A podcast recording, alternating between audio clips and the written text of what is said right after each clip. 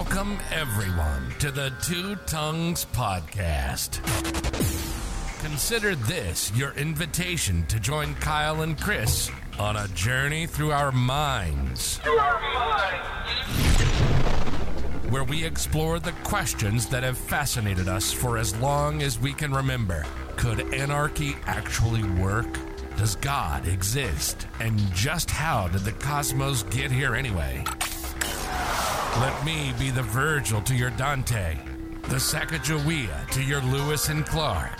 Let's take the guided tour through the dark chambers of our unconscious, seeking answers to the most important and unsettled questions of our shared existence. Ready or not, here we go. Here we go, indeed. Welcome back to the Two Tongues podcast. Another Sunday here in the uh, the podcast studio. Podcast studio that looks really nice. Thanks, man. Come a long way. Yeah, it, it was pretty bare bones when we first uh, had it built. Well, I'm thinking about when we were out there. I mean, it's just a, like a picnic table, you know? It was. This podcast started out on a picnic table. Yeah, dude. Mm. We've come a long way.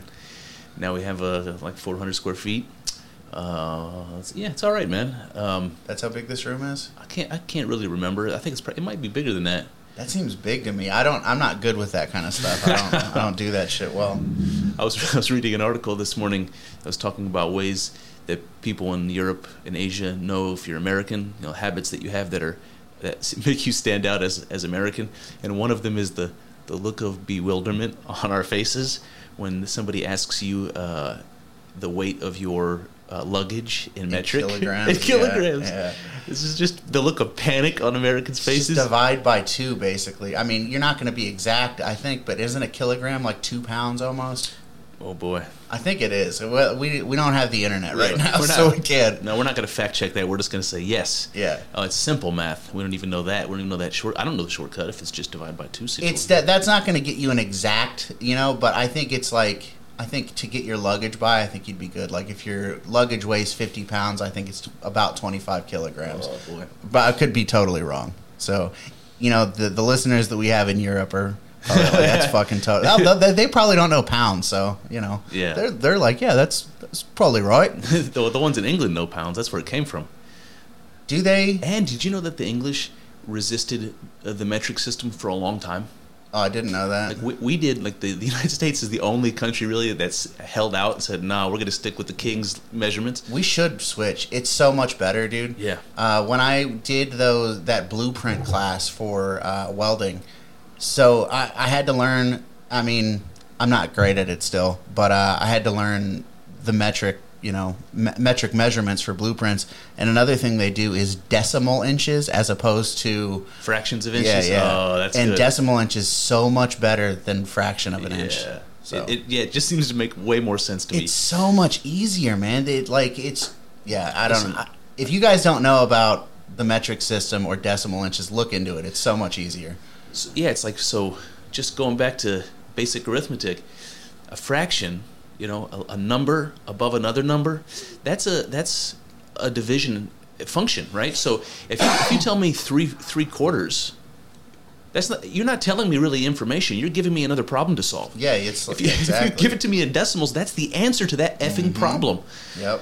Yeah, Oh, boy. with fractions, they're giving you like some kind of a word problem that you have to Yeah, solve oh before God. you're fucking stupid. Yeah, I don't care for word problems. Nobody, nobody does. What, you want me to apply this mathematics? No, sir. That's confusing. Yeah, that's It's- always the confusing part. Although it was all confusing for me, I just didn't pay attention. So Well, listen. Back to this office before we leave that subject. I'm not sure we can fit any more art in here. no, you got some space underneath there, underneath the other side, on this wall. You got plenty of room, dude.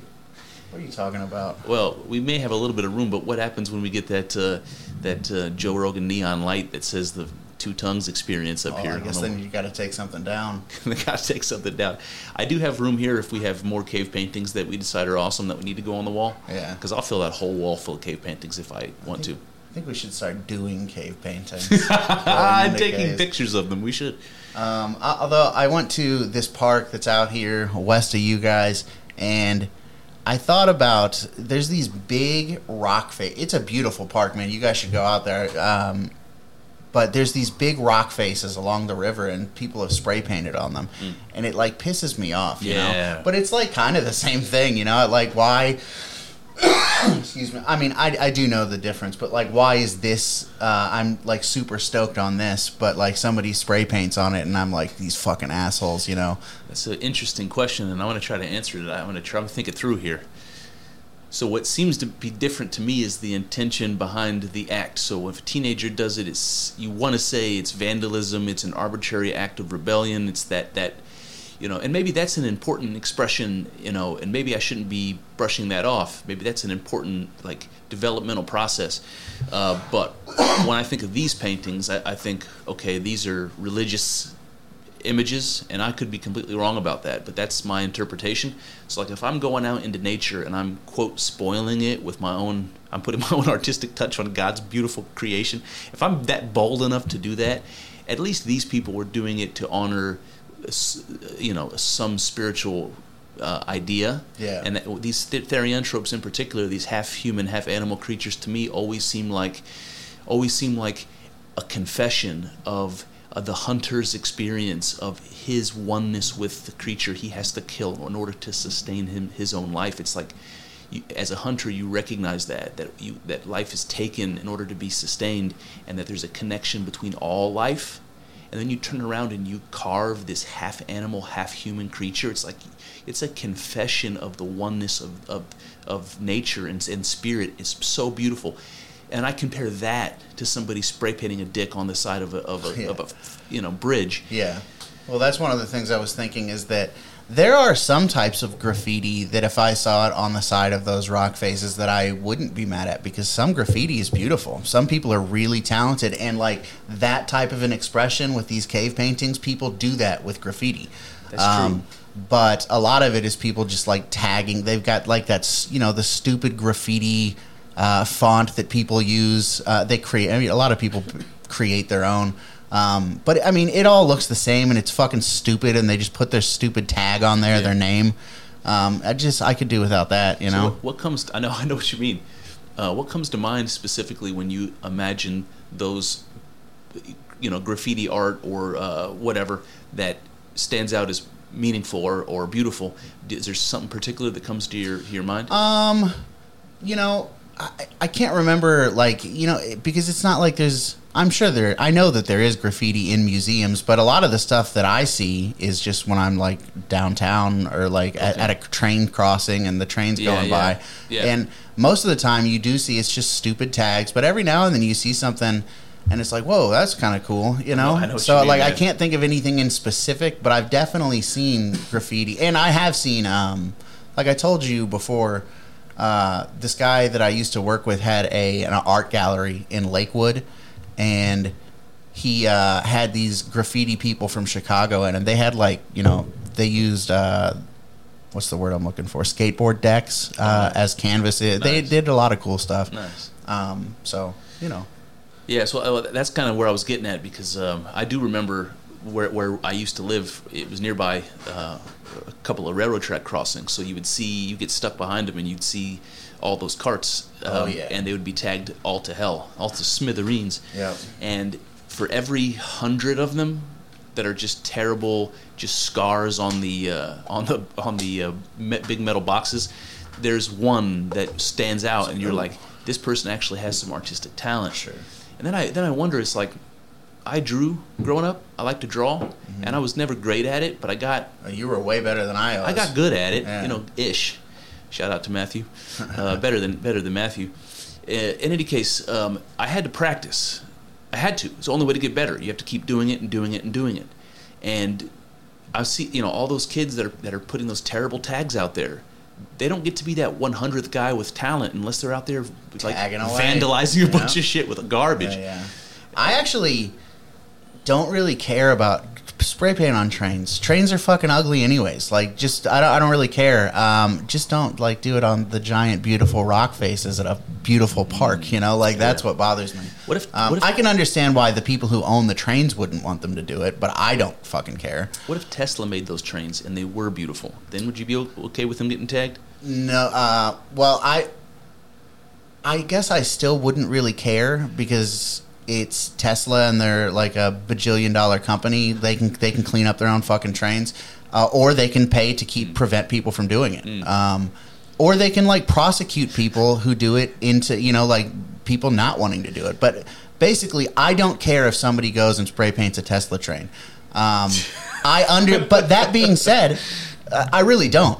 That being said, I understand why the people who own Tesla don't want them to, and I think that they have the right to try to prevent them from it. You know what I mean? Uh, to- but I don't think it's like a scar on somebody's moral character if they spray paint a Tesla train, Yeah, a okay. beautiful Tesla I train. Can see, I can see where your where your passion is in that argument. Uh, two things came to my mind while you were talking. After we said Tesla has redesigned these these you know cargo trains, I can imagine they all look like space age Tesla trucks. They're like Uh, floating. yeah. fir- First thing that came, they're floating exactly. First thing that came to my mind was um, uh, the movie with Stallone and Snipes, um, Yeah, Demolition yeah, Man Yeah, yeah. when when the people from the people that live underground when they come up and spray paint the buildings um, the robots they just pop out of the ground like sprinklers and they just take it off. And i imagine tesla's trains would have this technology. Be- just- yeah, there you go. you would spray paint them and they would just take them off. That'd be pretty sweet. the other thing that comes to my mind is this it's like not from the perspective of the more morality of doing that uh, and whether tesla could afford to fix it and whether there's any moral uh, you know sin that's that takes place when a kid does something like that. Um, i'm picturing like asia like Japan and their subway systems and their trains, and I just imagine I've never seen them, but I just imagine this is a complete assumption, but uh, an educated one, that they're pristine, and that when you when you go through Tokyo and you see those trains zipping by, that they look beautiful, they look unspoiled, that the whole town the whole town looks clean and sharp, and you know this contrast of ancient and modern, and everything's well kept, and it looks like Yeah. it looks beautiful. I would and then you go to Los Angeles and you see Yeah. the spray painted garbage trains going by. And me as a as a visitor, like which one do you prefer? It's like you're fucking that up for society because you have a little bit of teenage aggression. You want to spray paint. You want to ruin this beautiful thing. Um, I don't know that I see. I think of Japan, and I completely agree with you that it's like clean and orderly. I don't know that I would necessarily call it beautiful, unless it is for some reason. But just like I'm sure it's beautiful. s- some parts of it, sure. But just like the thought of a subway system, you know, it's like even a really clean one, it doesn't really seem beautiful to me. I know that some of them you can have like really beautifully designed subway stations and, and whatnot, but just like your run of the mill one, it doesn't strike me as beautiful. Do, do you think there's uh, like like the hood in, in, in these Asian in these in these Asian countries like I'm in sure- Japan? Do you think there's a, like a ghetto I'm sure there is, but it's like a white trash neighborhood? The equivalent of There's white trash everywhere. Well, you know, you know what I mean. Even in Tokyo? There's, uh, there's Don't say it. Don't say it.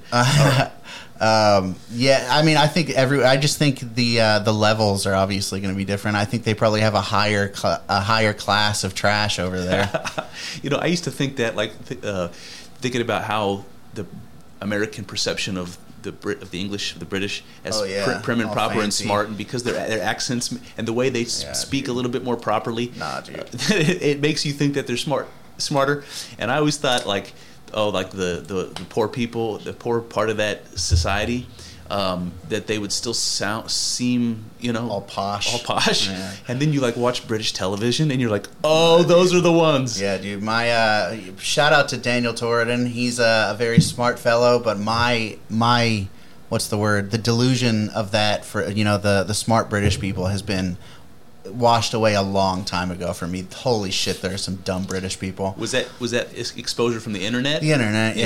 Yeah. It's like See, holy for me, for me, it was it was strictly British TV. And what's particularly irritating about it is this attitude that a lot of people have. A lot of Americans have this idea that, oh, it's so much better over there in Europe. They're so much smarter and more progressive, and uh, they've got their shit together over there. And I think that they in Europe think that too.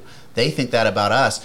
But it's like, no, you have just as many stupid fucks as we do, if not more. Like Yeah, yeah. 100% without question. It also makes you wonder um, if if people in other parts of the world have that perception of Americans that we're like uh, cutting edge and really industrious and big and strong and healthy. Well, you know, too healthy, you might say. Yeah. Uh, but you know, whatever those stereotypes are of of, uh, of, of Americans that are positive, um, it's like we you know we work uh, long hours, and like the rest of the world's, the rest of the industrialized world's not like that. You know, it's like Yeah. you know Sweden's talking about going to four hour work days, or maybe they already do, or four four day work weeks. I, I mean to say, Yeah, yeah. um, stuff like that. I'm getting off track. I don't. I don't think we had a track really. um, but Oh, the- with the perception that, that people in Europe and Asia have of Americans, I guess. I think America is doing everything it can to ruin its reputation. You know, like Mm. In the advanced country, you know, whatever, first world countries, however you want to phrase it, um, you know, they all think of us as, you know, capitalist pigs. We don't care about our people. We're not, you know, the, like the idea of socialism, like they think it's some great thing and we're, you know, resistant to it Yep. um, even though we're not really.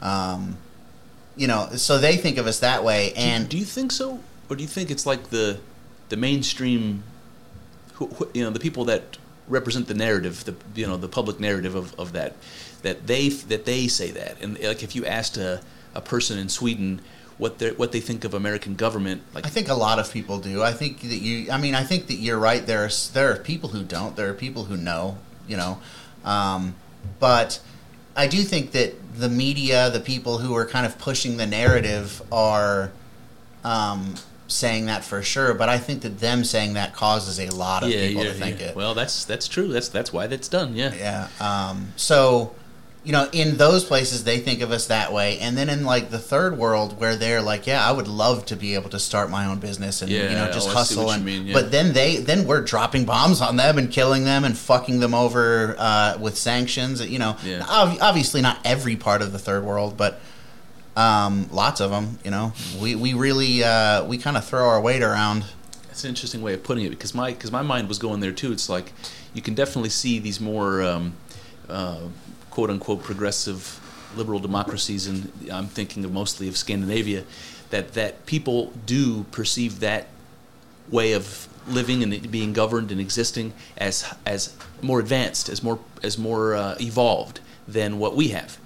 But there's certain ways in which our form of government and the economy are better, that they're more productive. Why? I mean, what, uh, we have larger populations, we have all sorts of other things going on, but the United States is still number one, number two economy in the entire world, and Yeah. pulls the strings on more than that. And a few of our, I think, a couple of our states are up there. You know, Oh, dude, that's sorry to like No, you're good. reverse course, but what I was getting at earlier, and you just jogged my memory, is when people in Europe or Asia think about Americans, like what kind of American are, are they imagining? Yeah. Because if you're from the United States, you know things like how different somebody in Connecticut is from somebody in Texas, Mm-hmm. and, and and there's ways in which they're worlds apart Oh, yeah. you know, culturally and the way they sound and the language and all that.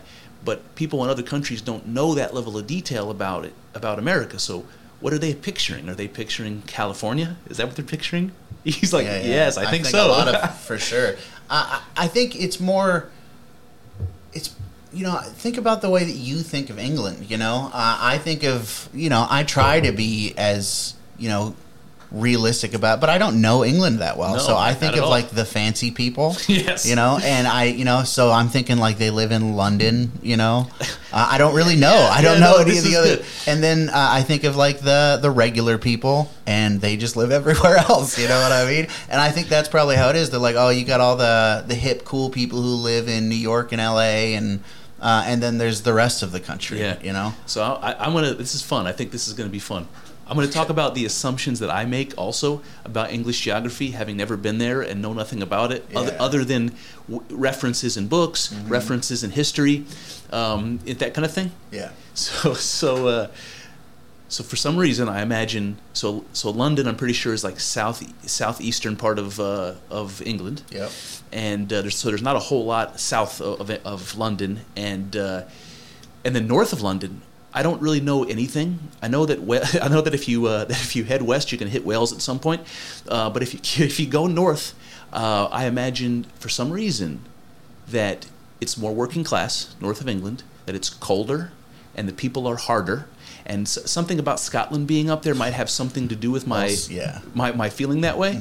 So like maybe that's where the industry is. It's up north, and that's where the that's where the the the blue collar people are, are living. is super interesting, man. Scotland is interesting because they they've got this history where the Scots are so badass. Yeah, Man. man. Throughout history, the Scottish people have been like some of the most badass people.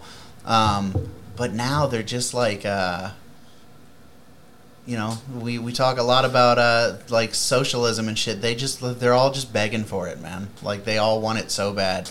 Um, what, they want what to be to, to be, be governed. to, yeah, yeah by England like you know they had the uh, the vote to stay or leave uh, Great Britain and Oh, they Bre- voted Brexit? yeah no no no no uh, Brexit was England leaving the, the, European oh, the Union. European Union. Yeah, you're right. Scotland had a vote to leave um, what's the word I'm looking for you know Great The- the Britain United Kingdom, yeah, yeah yeah, exactly Um, and they voted to stay uh, and now they're uh, because Europe, or I'm sorry, because England is going to leave the European Union, they're voting to, uh, they're going to leave so that they can stay in the European Union. Oh, It's just like it's So- like so- you're so Scotland- trading one master for another. You Know? Wow. So the so the so the, the the question was whether Scotland should should secede from the UK in order, in order to remain a part of the UN. Yeah, Oh boy, or the so the EU. Excuse me. and they're just all about Jesus. They're just all about socialism. Um, Wow. you know, uh, th- I think there's a I can't remember the name of the party, but I know I know a little bit th- about this because I've just watched videos and stuff. Um, but uh, yeah, they just uh, I don't know, man. I, I, I feel listen. I feel like there's a whole bunch of tartan plaid wearing, grizzly red bearded men that would are so angry at you right now for for shitting on Scotland. I don't care. I don't care at all. I mean, you look at. Do you know about Count Count Dankula? Uh, you, I know you probably don't. yeah, that name rings a bell. Keep Oh, okay. yeah, keep going. Uh, so he's a guy from Scotland. He's a you know he makes silly internet videos. He's fucking hilarious. I love the guy. Um, but he's a Scottish guy and he has a girlfriend. I think I think they're married now. Uh, but at, the, at this point they were married and his girlfriend had a pug. So he taught the pug to do the Nazi salute. He would say "Sieg Heil," and the pug, the pug no, would raise its paw. no. Well, I just who, who cares? Like, it's like, is it is this dog? Is he teaching the dog to go hunt Jews down? No. no, it's a fucking joke. Yeah, it's clearly. like she loves the dog. She th- thinks it's the cutest thing in the world. So he's going to teach it to do this awful thing. Uh, so, but he got charged. Like he got charged for that. He got you know charges pressed on him, taken to court. He refused to pay the fine. They took it out of his bank account Wow. um, you know, like years of his life in legal battles because of a fucking joke. And uh, you know, no, I, I think that that's any any of those those tartan wearing people. If they if they're cool with that, I don't care. They can. Mm. What about the ones that uh, pick up the log and they throw it up over their heads? That, I don't know what you're talking about. it's a Scottish thing, I think. Is Uh, it? I think so. Maybe. All right, so we got London, we got uh, Liverpool. Yeah. Uh, I, I mean, it, it. I mean, I'm probably gonna embarrass myself at any moment running out of cities to name. Uh, and then you got like Manchester, Leeds, Leeds, Cornwall. Yorkshire, or is that a county? I don't know. Damn it! Probably a county. It's probably a city and a county. Uh, I wonder how many American cities uh, the British could name. Probably more. You think probably more, maybe. Well, they got more. We got more cities. That's true. so We got more cities. that's that's a good song. Uh, so while we're talking about uh, Scotland, I mean William Wallace, only because of Braveheart, is really the only historical character from Scotland that like rings a bell immediately. Earl the Bruce. Mm, yeah, yeah, Robert the Bruce. Earl the Uh, Bruce. uh, yeah, man, uh, that's sad. That's sad. yeah. I don't know a whole lot more specific characters to Oh, be honest boy. with you. So Um, I, I learned more uh, British history and Scottish history from television than I ever did from school. for sure, You yeah. know. Me, me more YouTube than television, but I learned it. I learned a ton from watching shows like um, uh, Josh Gates um, on Discovery. What's what's this? Uh, Josh, Josh Gates? Josh Gates is the dude. that guy. Oh man. Not off the top yeah, you definitely know him. I just can't. I just can't. People are hollering right now the name of the show. Um, Josh Gates. History with Gates. Damn it, no, just stop. I can't think of it. But anyway, he's got several shows, and they're all awesome. And he's uh, it's he's like an Indiana Jones type guy. He's Gates arche- World. Shut your mouth. He's he's like an archaeologist that goes around and uh, you know he's he goes all over the world and shows you interesting shit. So I've learned a lot about that. Cool. That's where I think that's where I saw the Scottish guys throwing the, the logs, the, like literally like twenty five foot tall, fully tree stumps, man. Yeah, tossing them over their head. Like Sounds like strongman stuff, but I've like never, I've never stuff, yeah. seen any specific Scottish thing with logs. I don't think. I'll have to look that up. speaking of Scottish logs, you sent me your your DNA test results. Yeah, You have quite a lot of Scottish up in you. yeah, that's like number two. I think. I think I don't think I can really look at it because the internet. I have it written down oh, do on you? paper. Oh, you know like what? a I think I have a. Photo. Yeah, Which DNA company did you use? uh, ancestry. So Kyle used Ancestry. I used uh, one that was being done through National Geographic. Oh yeah. So mine's a little different than everyone else's, and actually not as good as everyone else's. Uh, but I Why wrote, do you say that? because it's not as detailed, and because it's because it's not as detailed, and Oh. because like Jessica did one through 23andMe, maybe I can't remember, maybe it was Ancestry. But when they get more DNA data in their database, they send her updates. Oh really? Yes. Oh, that's So she's her data pie chart has changed already since she did it, and she's got more of this than she thought. As they get more data, data and they can get more specific, I don't get that. So I had like a point in time information, and that was it. But I did write mine down to compare to yours. Okay. So what was your top one? The one that sort, sort of the same as yours. They categorized it as Northwest Europe. yeah.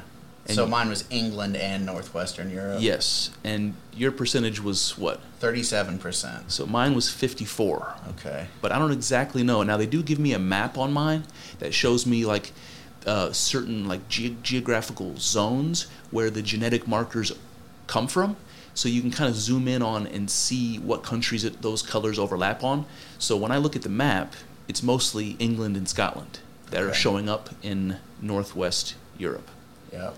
Um, also Germany. So I don't know if that falls into the northwest or the or category, or probably it does because there's a lot of German in there too. Yeah. See, I think that with Ancestry, it's broken down into smaller areas.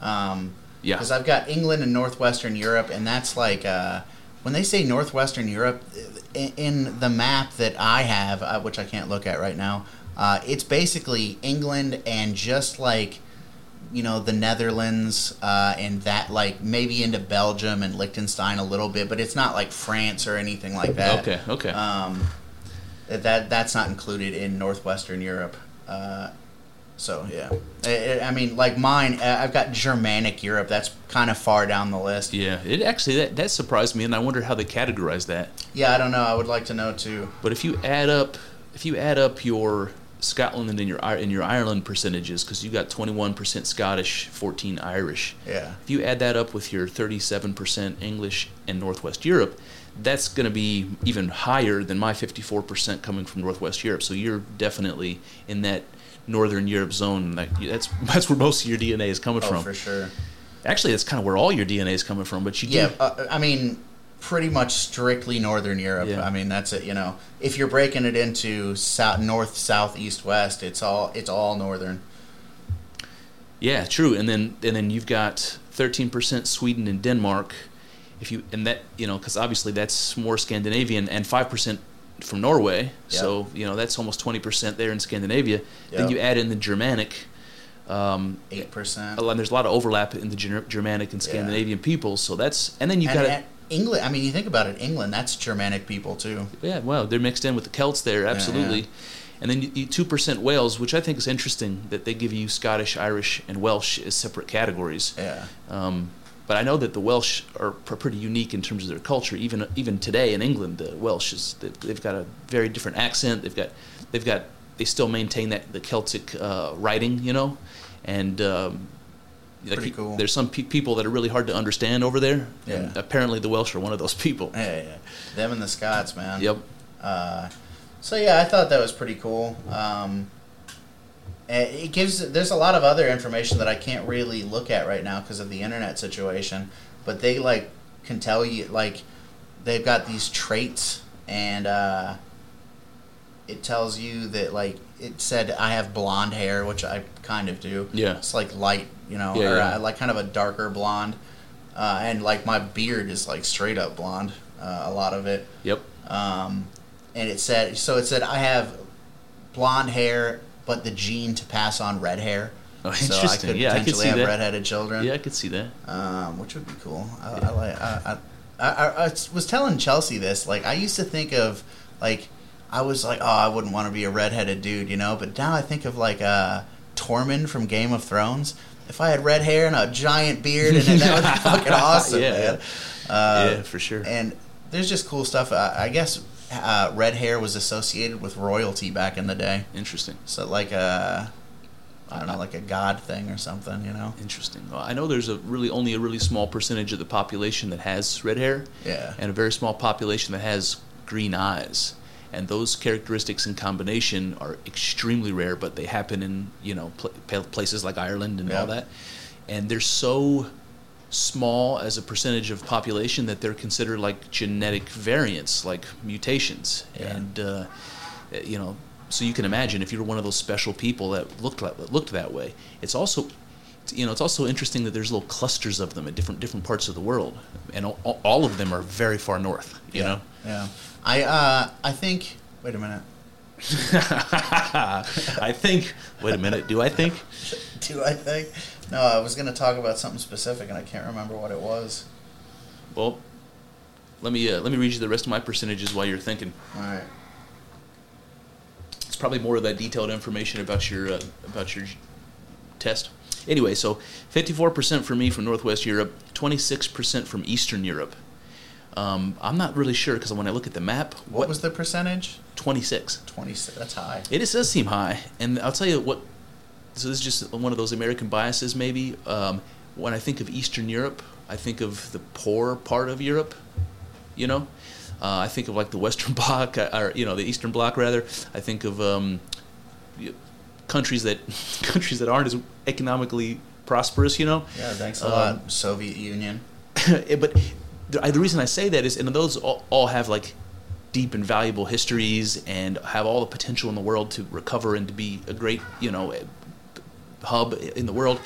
Um, there's not. I'm not demeaning them at all. I'm, I'm I'm cushioning this statement to say that having such a high percent coming from Eastern Europe makes me feel like, oh, do, you know, my ancestors are from the poor part of Europe. Like I don't know if I like that. I Um, wonder how far back.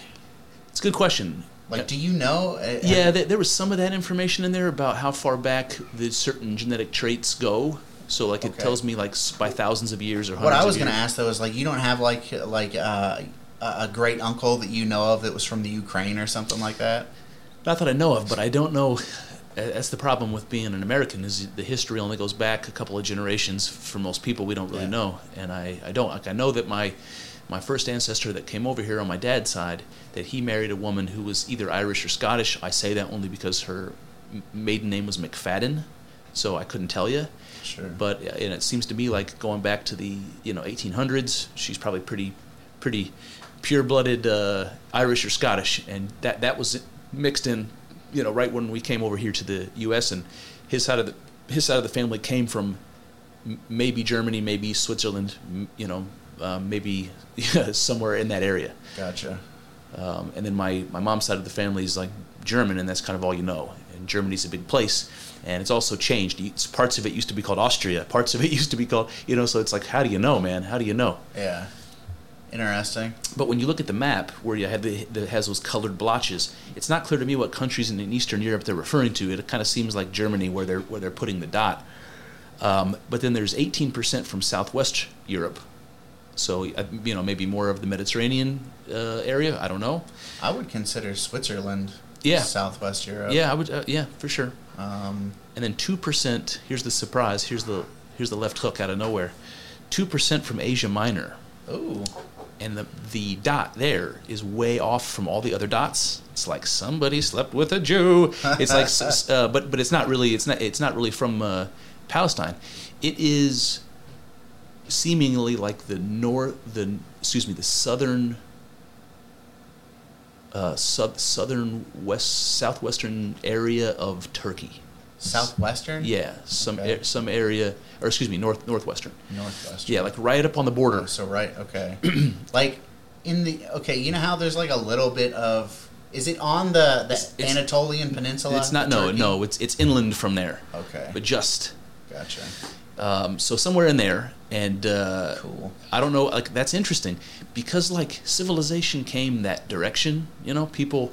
You know, the trade routes that came from uh, from the earliest civilizations in the Middle East and Asia, excuse me, in, in India and um, uh, you know uh, Egypt and, and you know Greece and all that. All the trade flowed up that way into Europe, and so people flowed up that way into Europe. So somebody had sex with somebody from there, or migrate Yeah. or migrated from there.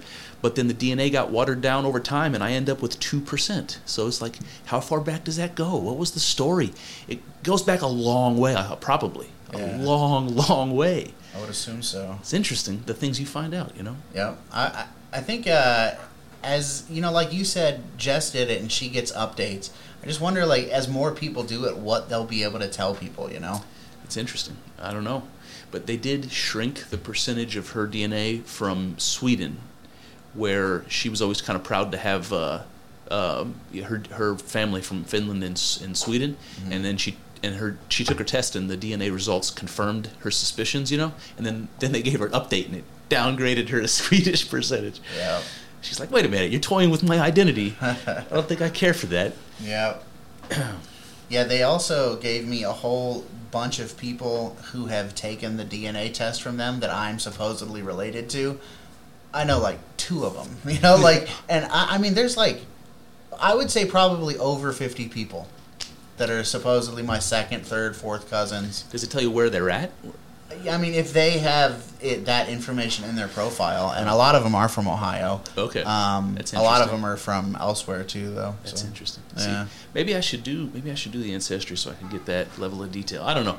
I also think that maybe we're selling our DNA is uh, we're going to find out that was a big mistake like years Yeah, down the yeah. road.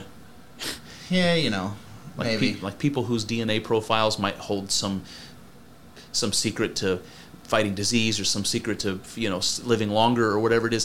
That shit's going to be worth trillions and trillions of dollars and some people are just giving that shit away right now for a hundred bucks i'm paying ancestry.com a hundred bucks to take all my valuable traits Yeah, I just don't like. What the fuck am I gonna do with it? You know, like, I'm not gonna. I don't know. I'm yeah, not- but it's like it's like when you it's like when you the, the person in Kansas that sells their farm and then finds out there's oil there after they've Oh, sold yeah. it. It's like, damn it, man. Or that woman, uh, and I'm going to butcher this story, but there was a woman. I'm pretty sure she was a, bla- a black woman. I don't. I don't know if she was a slave. It might have been after that, but she was like a um, a poor black woman from the South, I think, and she got some crazy cancer and she died. And they kept uh, uh, s- cells from her cancer in a petri dish or whatever, um, and they they have this crazy. Uh, man, I'm going to butcher this. All the facts of this. Don't fact check this story, but do look it up. Um, I, I can't. I can't remember what was crazy about her cells. I think it was because they didn't die. That you you've got her cells in this petri dish that just keep reproducing and living forever, and they still are living. And they're using these cells to to do all kinds of crazy medical research on cancer and longevity. And um, point is, her cells had some crazy mutation that nobody's ever seen before that the scientific community was lucky enough to get their hands on and recognize the value and keep it and they're continuing to learn things to this day that are helping the world. And that poor black lady's family should be compensated for that. You know what i mean? Like that's valuable. Super super valuable. And we, and we don't know what kind of crazy shit we have in our dna that might be valuable and we're just giving it away. Yeah, most of our DNA is probably worthless, Yeah. but some people have a little gem in there. Yeah. like, like the like the people in Northern Europe that, that can't the prostitutes that can't get HIV because they got a freaking you know t- crazy tweak on their gene. That's that's valuable, man. yeah. I, I mean, I agree with you. I just like. uh I guess uh, in some way, some way in the future, they would have to find a way to like seek that out and pay people for it. But don't yeah, but don't you think they're trying to seeking that out right now? Like the, that's what that's what these research. Yeah, I mean, I think so, but uh, you know, I don't know. It, it could be. I, I just, uh, I'm just not personally worried about it. Like, you know, So this is this is what comes to my mind. You know how like um, so many and all of of the chemicals, most. I mean, there's some that were entirely man-made, but the chemical compounds that we've come up with that have become drugs or therapy or whatever toxins or whatever it is, we've isolated from plants, from mush, from fungus, from different sorts of things, and you've got all this crazy complexity with chemistry that plants can do over over vast amounts of time because of evolution. They're going to come up with new chemicals to help fight, you know, pest, pests or whatever, and then we we find out, a you know, generations and generations down the road that that chemical can be used to, as a medicine or something. So it's like the, this random activity that's going on in uh, in you know plants and f- fungus and all kinds of stuff that it creates over time just a complete like pharmacopoeia of chemicals that human beings can then tap into and use for all sorts of reasons that they weren't intended for. But it's just like um, like antibiotics. The way, the way we found out, you know, we could use antibiotics. Uh, that there's something parallel to our DNA there. Like there's going to be things in our DNA that evolution has put in there that we can f- we're going to figure out the value to, and it's going to have applications, and Yeah. that, that shit's going to be valuable. That's all I'm saying. Yeah, I just think that um, unless you have the means to, like, uh, what's the word I'm looking for? Commodify something, then what are you doing? What are you going to do with this like weird thing in your DNA? You know, um, That's an interesting idea. Commodify. So, so imagine you've got a pool of investments, and some of them are going to be shitty. So you pull them, you bundle them up with a, with a bunch of investments to try to dilute the probability that your shitty ones are going to damage the overall portfolio too much. Imagine you get together with a bunch of people and you say, "Look, somebody in this group is going to have some valuable DNA. So let's let's band together. We're gonna we're gonna wrap all of our DNA information into a contract. There's some value to be had here. We don't know what that value is, so we're going to sell all of our DNA information to the highest bidder. Why don't we do something like that? it's an inter- interesting idea. I mean, I already sold mine to Ancestry, so I already I already sold mine to National Geographic. So, all right, well, yeah. that's all I have to say about that. about the DNA. Um, yeah, uh, next week or whenever the internet's working again, I will uh, have to look at those traits. They're pretty cool, man. The stuff that they can tell about you, um, like they know that I apparently people liking and not liking the taste of cilantro is down to genetics. Mm. Uh, I love cilantro, Yeah, me too. and they knew that. they knew they knew. Like prophets, man. That is pretty cool that they can predict that that level of detail. yep, It's amazing. pretty neat. Did you see that video? I, maybe this is an old video, but I'm just going to ask you.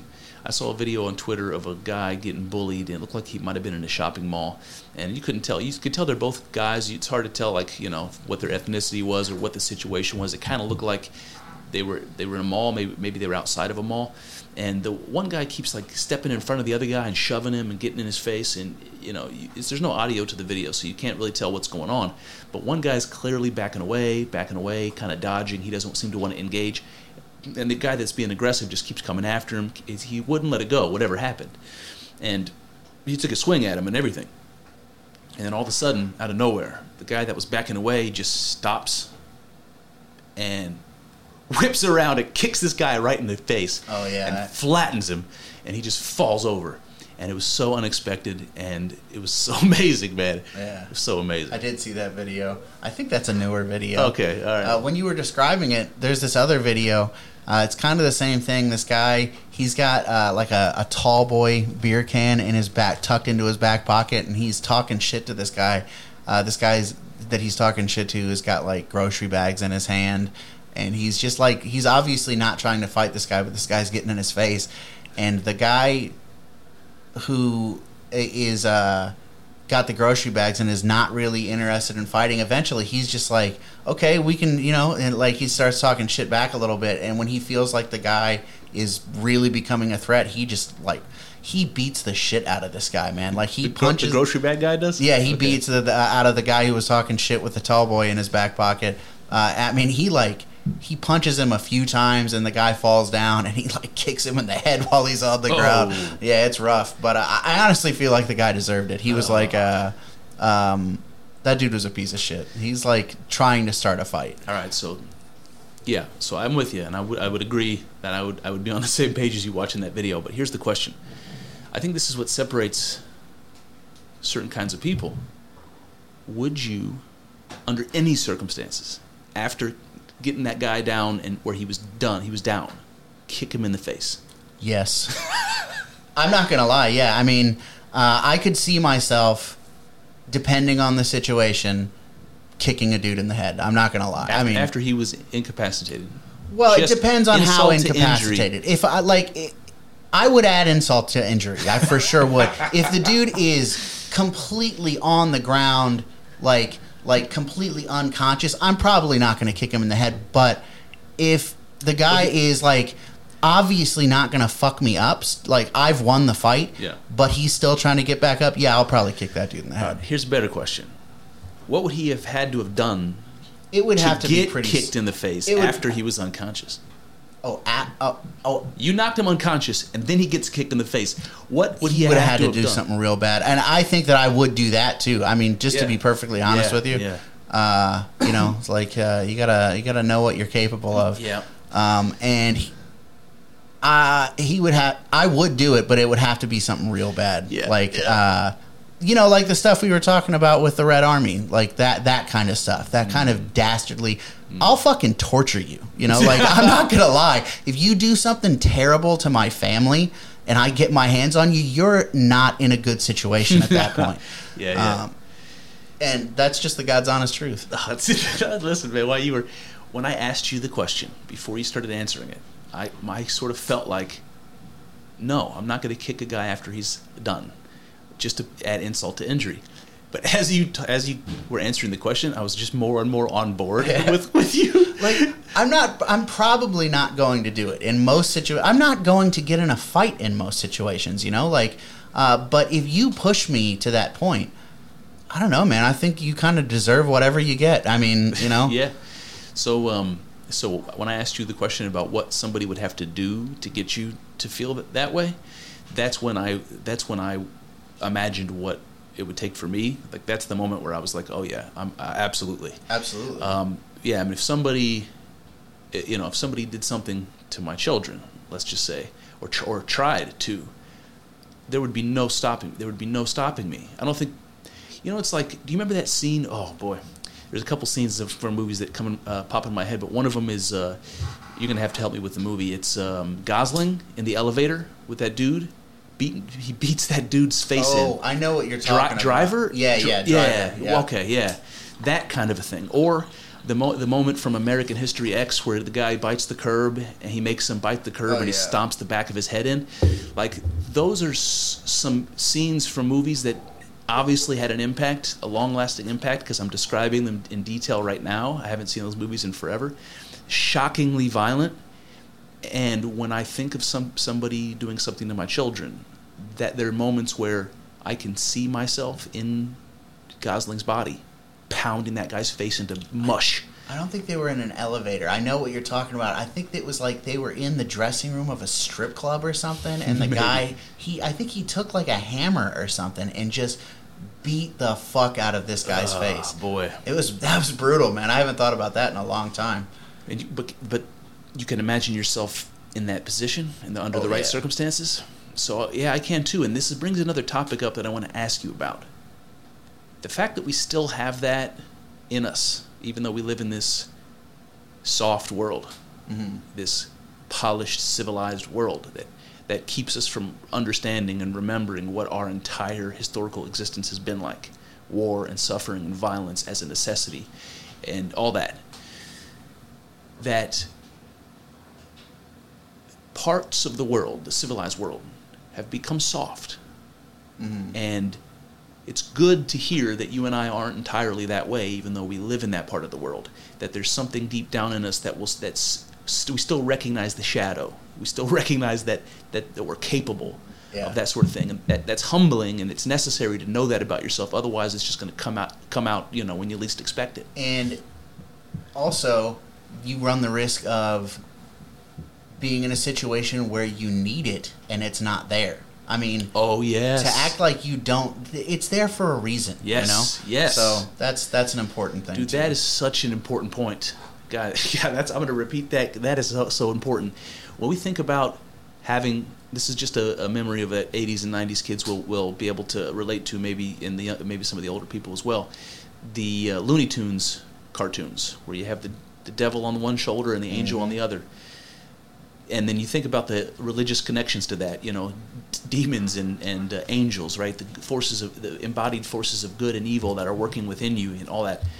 Like those things are real.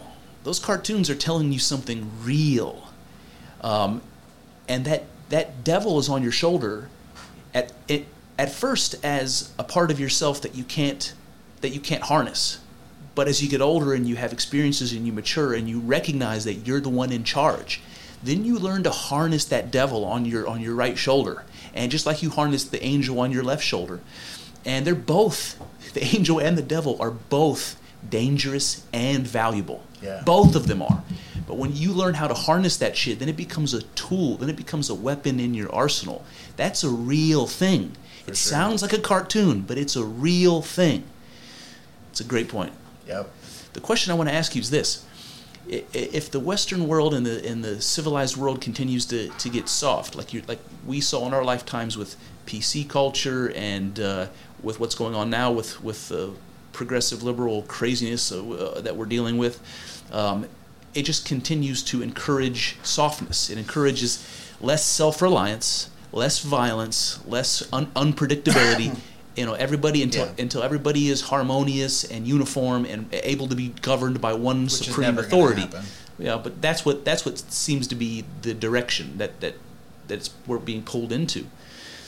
It seems like this is what I want to ask you. I'm sorry about beating around the bush about it. It's like, is there a situation where everybody can get soft enough that we don't have the threat of you know the per, the person breaking the rules taking over the Hitler coming in and taking No, over don't- all I don't think so. I think that you can make it to where you can make the world to where everything is nerfed and everyone's getting getting along for the most part.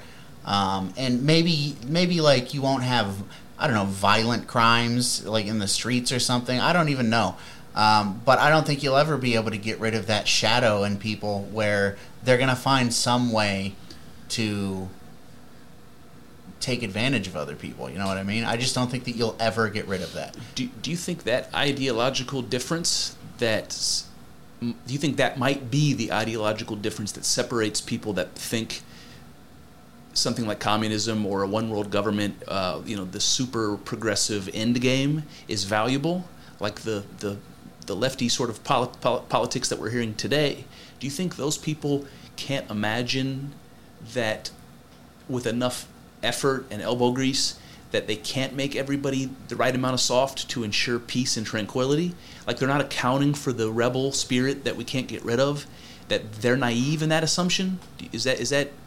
Would you? Yeah, I think that? a lot of them are naive. Um, I think that I think that when you have young people who are leaning towards that progressive stuff, That they're makes- naive. That makes perfect sense. When you have older people who are leaning towards that stuff, they're manipulative and conniving and the kind of people that I'm just like really not a fan of. I, I couldn't agree with more with both of those statements. Yeah. I, I, I, you know, I have said many times that my naivete has has been a constant source of frustration for me. And even though I'm old enough to know better, I still fall into that situation. Not as much, but you know, it's it burns me all the time. Mm-hmm. When I was young, it was way worse. It was way worse for all the for all the ordinary reasons. I didn't have the life experience. I hadn't been there before. I needed to get burned. I hadn't been burned yet. You know that that helps lift some of that naivety. Takes some of the wool from from over your eyes and lets, lets you see, see things clearly.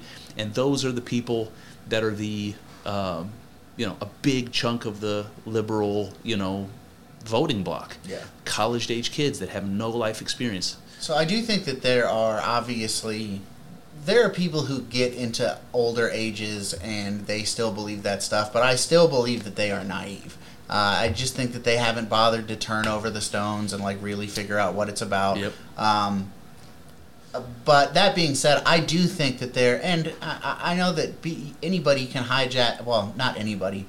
Uh, certain people can hijack any kind of like philosophy or ideology. Some people are like really smart, and that you give them this ideology, and they're gonna find ways to like manipulate. You know, that's just how people are. I think uh, that that kind of communist.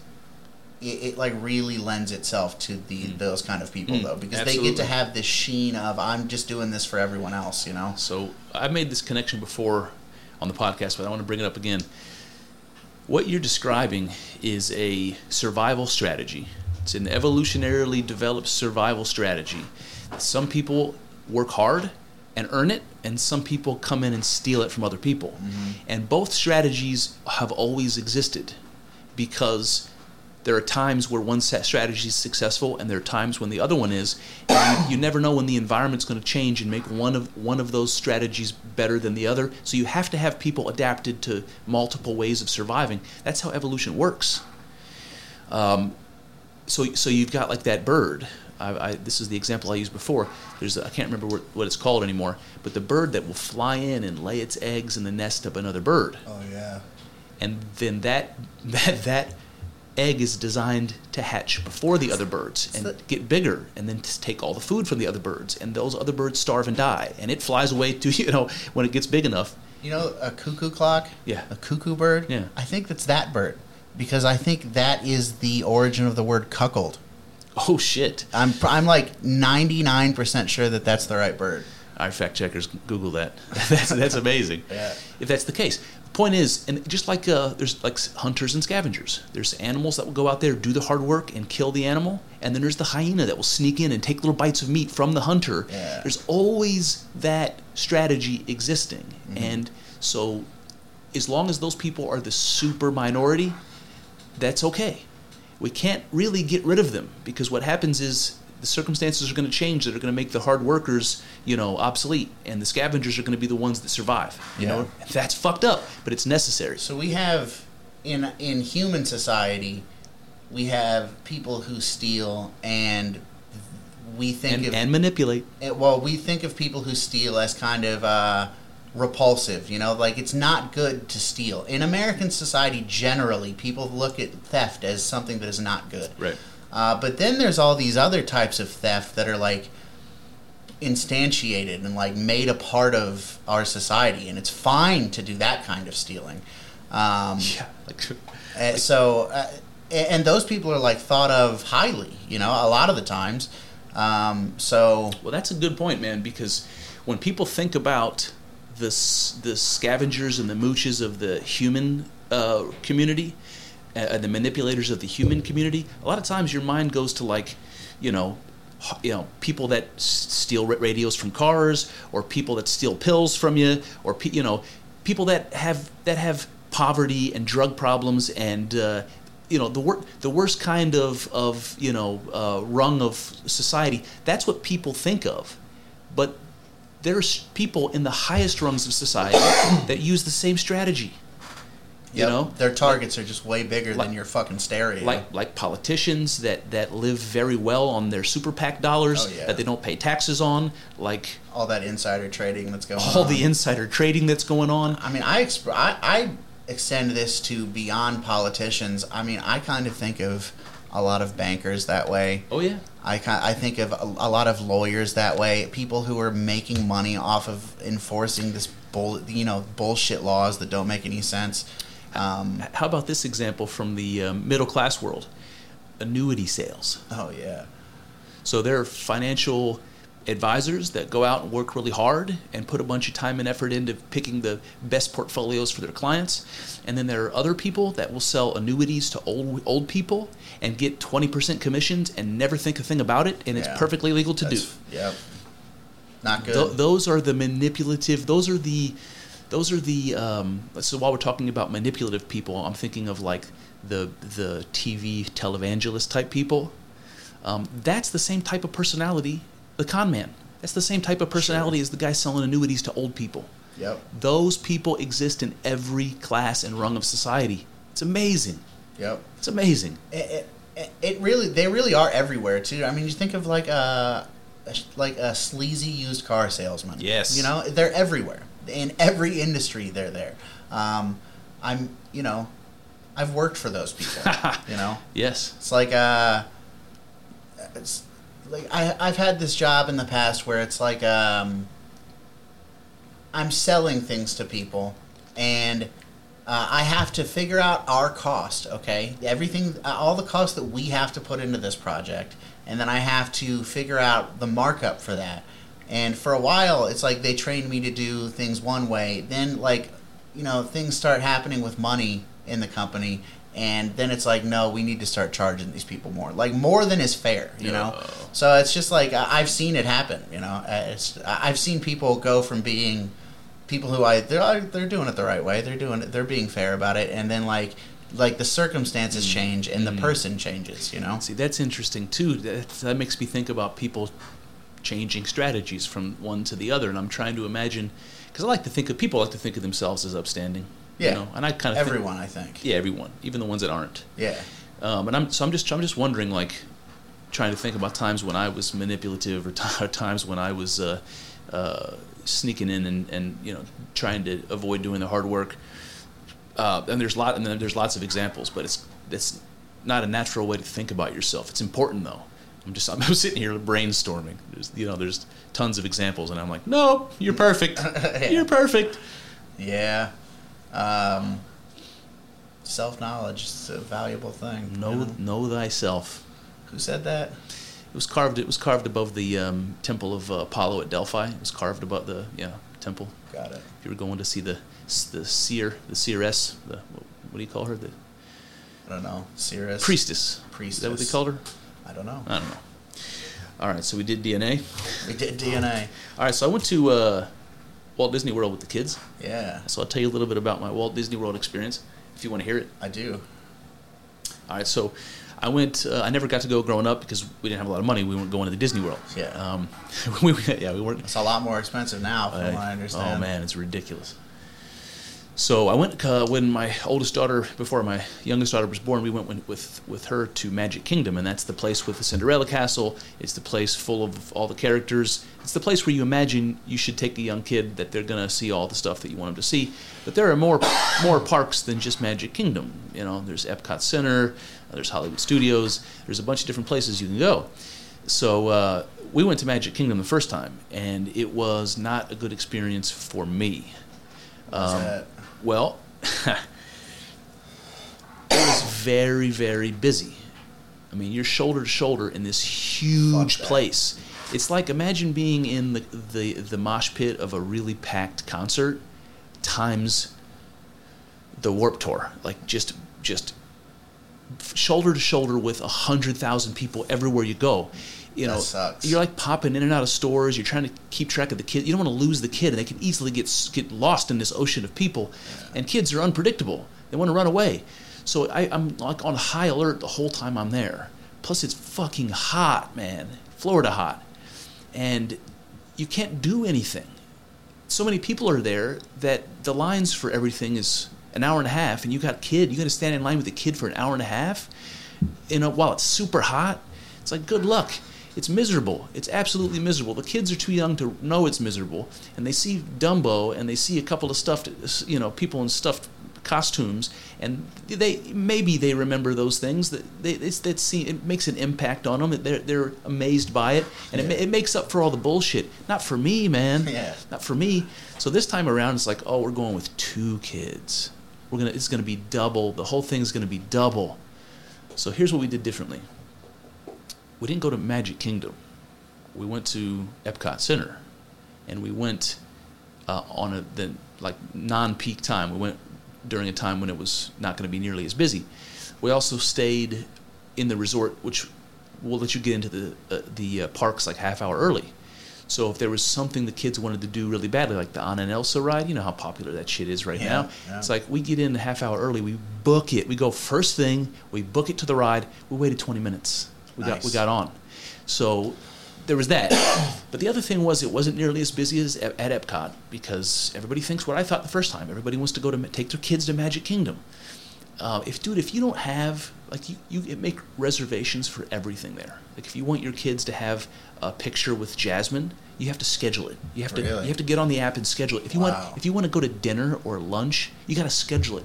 Wow. There's no room for you if you didn't plan ahead. You were fucked. You were going to starve in Disney if you didn't plan ahead. So I didn't know any of that the first time. We knew that this time. So we all had our we had our dinners and lunches and shit, shit scheduled out. We ended up having some cloudy days, so it wasn't like really miserable hot. Um, but but the biggest difference was going to Epcot. So if you if you've heard it described before, I Not really. I, oh, I knew about the big ball, the Yeah. big, but that's all I knew. I didn't know what the fuck Epcot was. So you go to Epcot and it's like World of the Future. Uh, yeah, that's there, but we didn't even see it. Oh, really? Um, yeah, it's it's like a, a big cul-de-sac. It's like a big loop around a lake, and it's broken up into sections, and each section represents a different part of the world. And whatever Disney characters are from that, you know, part of the world ish, they'll put that princess there. And rather than having to make appointments to go see these princesses, they were, they were just there, and we got to see all the girls got to see all of them that they wanted to. They got to ride, you know, like f- we got to ride like four or five rides, which over two days doesn't sound like a lot, but it's a lot there. Um, and we got to try a bunch of food. It all, the, like you know, you go to the Morocco place and you get Mediterranean food, and you see Princess Jasmine. You go to the French land, you eat escargot, you see Princess Belle, and that's what we fucking did, man. Yeah. Uh, but there's also alcohol everywhere, everywhere. That's a plus. So we just had a drink in our hand, you know, regularly while we were there. And you're not driving anywhere. And, you know, as long as you stay responsible for the kids, the adults are having a good time. Hell yeah. So all of that made it way better for me. What were you drinking? Um, I drank lots, man. Um, when I was in the Asian section, when we went into like the, I think it was the China, the China section, because there's a Japan separate from the China. Uh, I had a jasmine draft beer. It was just like a light. It was like a light kind of pilsnery beer with like a jasmine flavor to it. It was subtle. It was nice. Had that. Uh, maybe I had a margarita or two. Hell yeah. Uh, dude, when I got there, when I got to the uh, resort, um, there's like a, a pool. There's a bunch of pools there, and there's like a little uh, shack where you can buy food. And I was telling Jessica, I was like, man, we're here in Florida. The seafood's probably really good. It would be really nice to have like a seafood roll, you know, like a seafood salad sandwich or a seafood roll or something. And uh, they had they had seafood rolls at this little shack as soon as we got in. I was like, "Yes, sir, awesome. give me a seafood." And it was delicious, man. It was like shrimp and scallops and uh, some kind of fake crab meat or something, but it was delicious, man. Yeah. I went to Florida, oh man, last year. I don't remember what month it was, but we went down there and we went to Joe's Crab Shack. Yeah. It was fucking good, man. You know, just the, the, the proximity to the ocean. Yeah. Even if it's not, it's Joe's Crab Shack. It's, chain, not like it's the fanciest yeah, place yeah. in the world, but it was still really good. You know, a place I went to uh, that we don't have here, um, but usually in touristy areas, is um, Long John Silver's. no, the one that's themed themed after um, Forrest Gump. Uh, Bubba. yeah, Bubba, Sh- Bubba Yeah. Gump shrimp. That was pretty good, man. Bubba Gump. Nice. I never. Where was that at? Um, I- went in Tennessee, but I think Tennessee. they, yeah, oh, think, multiple places? yeah, I think they're multiple places, but they're mostly down down there. Okay. Um, oh yeah, another thing that was funny when we were at Disney, we're standing standing in one line waiting for Anna and Elsa to, to come out, and um, there was a woman there from England because you know people come from all over, obviously, and uh, her, she had a little girl, oh, this cute little girl. Because I have daughters, you know, and their voices are so cute when they're little, and this girl was just like that, but she was English, you know. It was so adorable, this little English accent on this girl, and uh, her mom. We got to talking to her mom, and her mom was like you know, when you first come in here over the bridge, you- you're in England. That's the part of the world you're in, and there's a fish and chips restaurant. Oh, yeah. you know, right there when you walk in, and she's like, "Don't, don't eat the fish and chips at that restaurant." She's like, "They're they're terrible. They're not good." She like she was offended. She was warning us. We, we weren't even near that restaurant. She Yeah, was yeah. she was warning us like that's not representative of fish and chips from England. Don't eat there. Yeah, if the British are saying that, that's pretty bad because they're not, uh, not, they don't have a reputation for their food over there. Uh-uh. Although I think I th- they got a few chefs over there now. Yeah. What's uh, who's the angry dude? What's his name? Gordon Ramsay. Gordon Ramsay. That's it. Then Oh, they, we ate we ate at the Wolfgang Puck restaurant there. yeah, okay. because I, you know I don't really know who Wolf. It's like Wolfgang the most Punk corporate Is. chef. You said Punk. punk. Wolfgang Punk. Wolfgang Punk That's sounds a- even better. That's a that's a name for a guy in a punk band for sure. Yep, yep. Uh, it was good. It was decent though. We got uh, pizza there that had um, smoked salmon on it and it's like uh, green onions. It was really pretty good. Sweet. Yeah. Love good food. So whilst we were in Florida, um, oh, I wanted to tell you when we were in the Anna and Elsa section, it's Norway. So that's that's the the Norway section of uh, Epcot. They have um, like little restaurants and little. One of these places is like a small little museum kind of, and it had these. They were demonstrating like Scandinavian wood carving.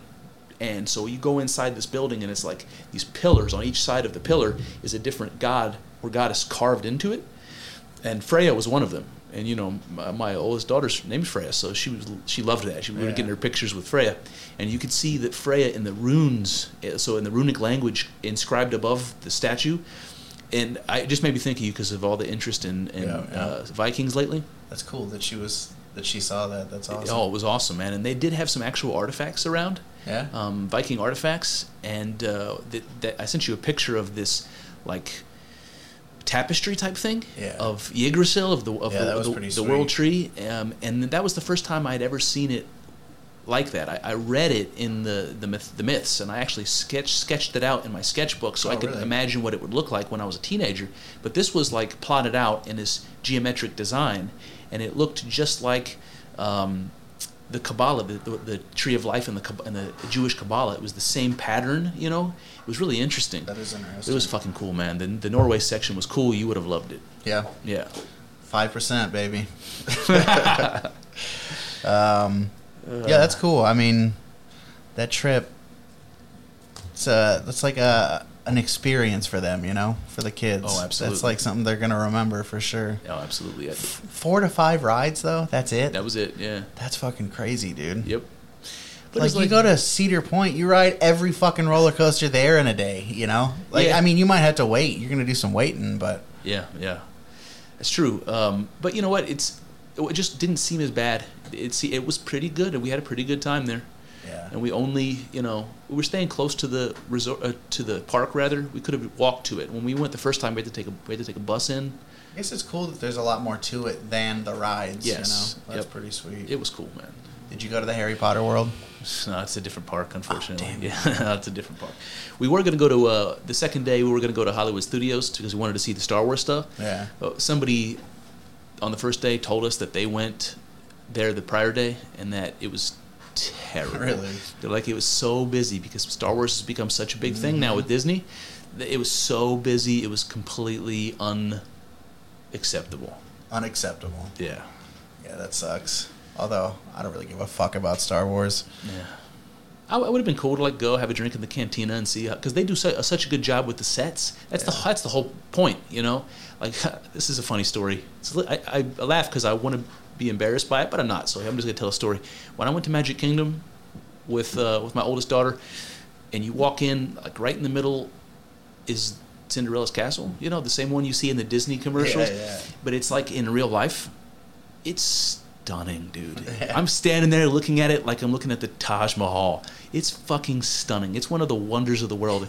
I, I, listen That's it. awesome. I say that, I say that, but I've never been to England. I've never seen like an actual castle or the ruin of a castle on a, on Dunshire Hill and you know whatever. I never Yeah. seen that shit. I'm sure that's way more impressive. But I was standing there in front of Cinderella's castle, looking up at it, and I was just like, God damn, it's impressive, man. That is cool. But Epcot's like that. It's like every everything is like in the in the Japanese section they have this Shinto shrine, you know, just stacked up, and everything's painted.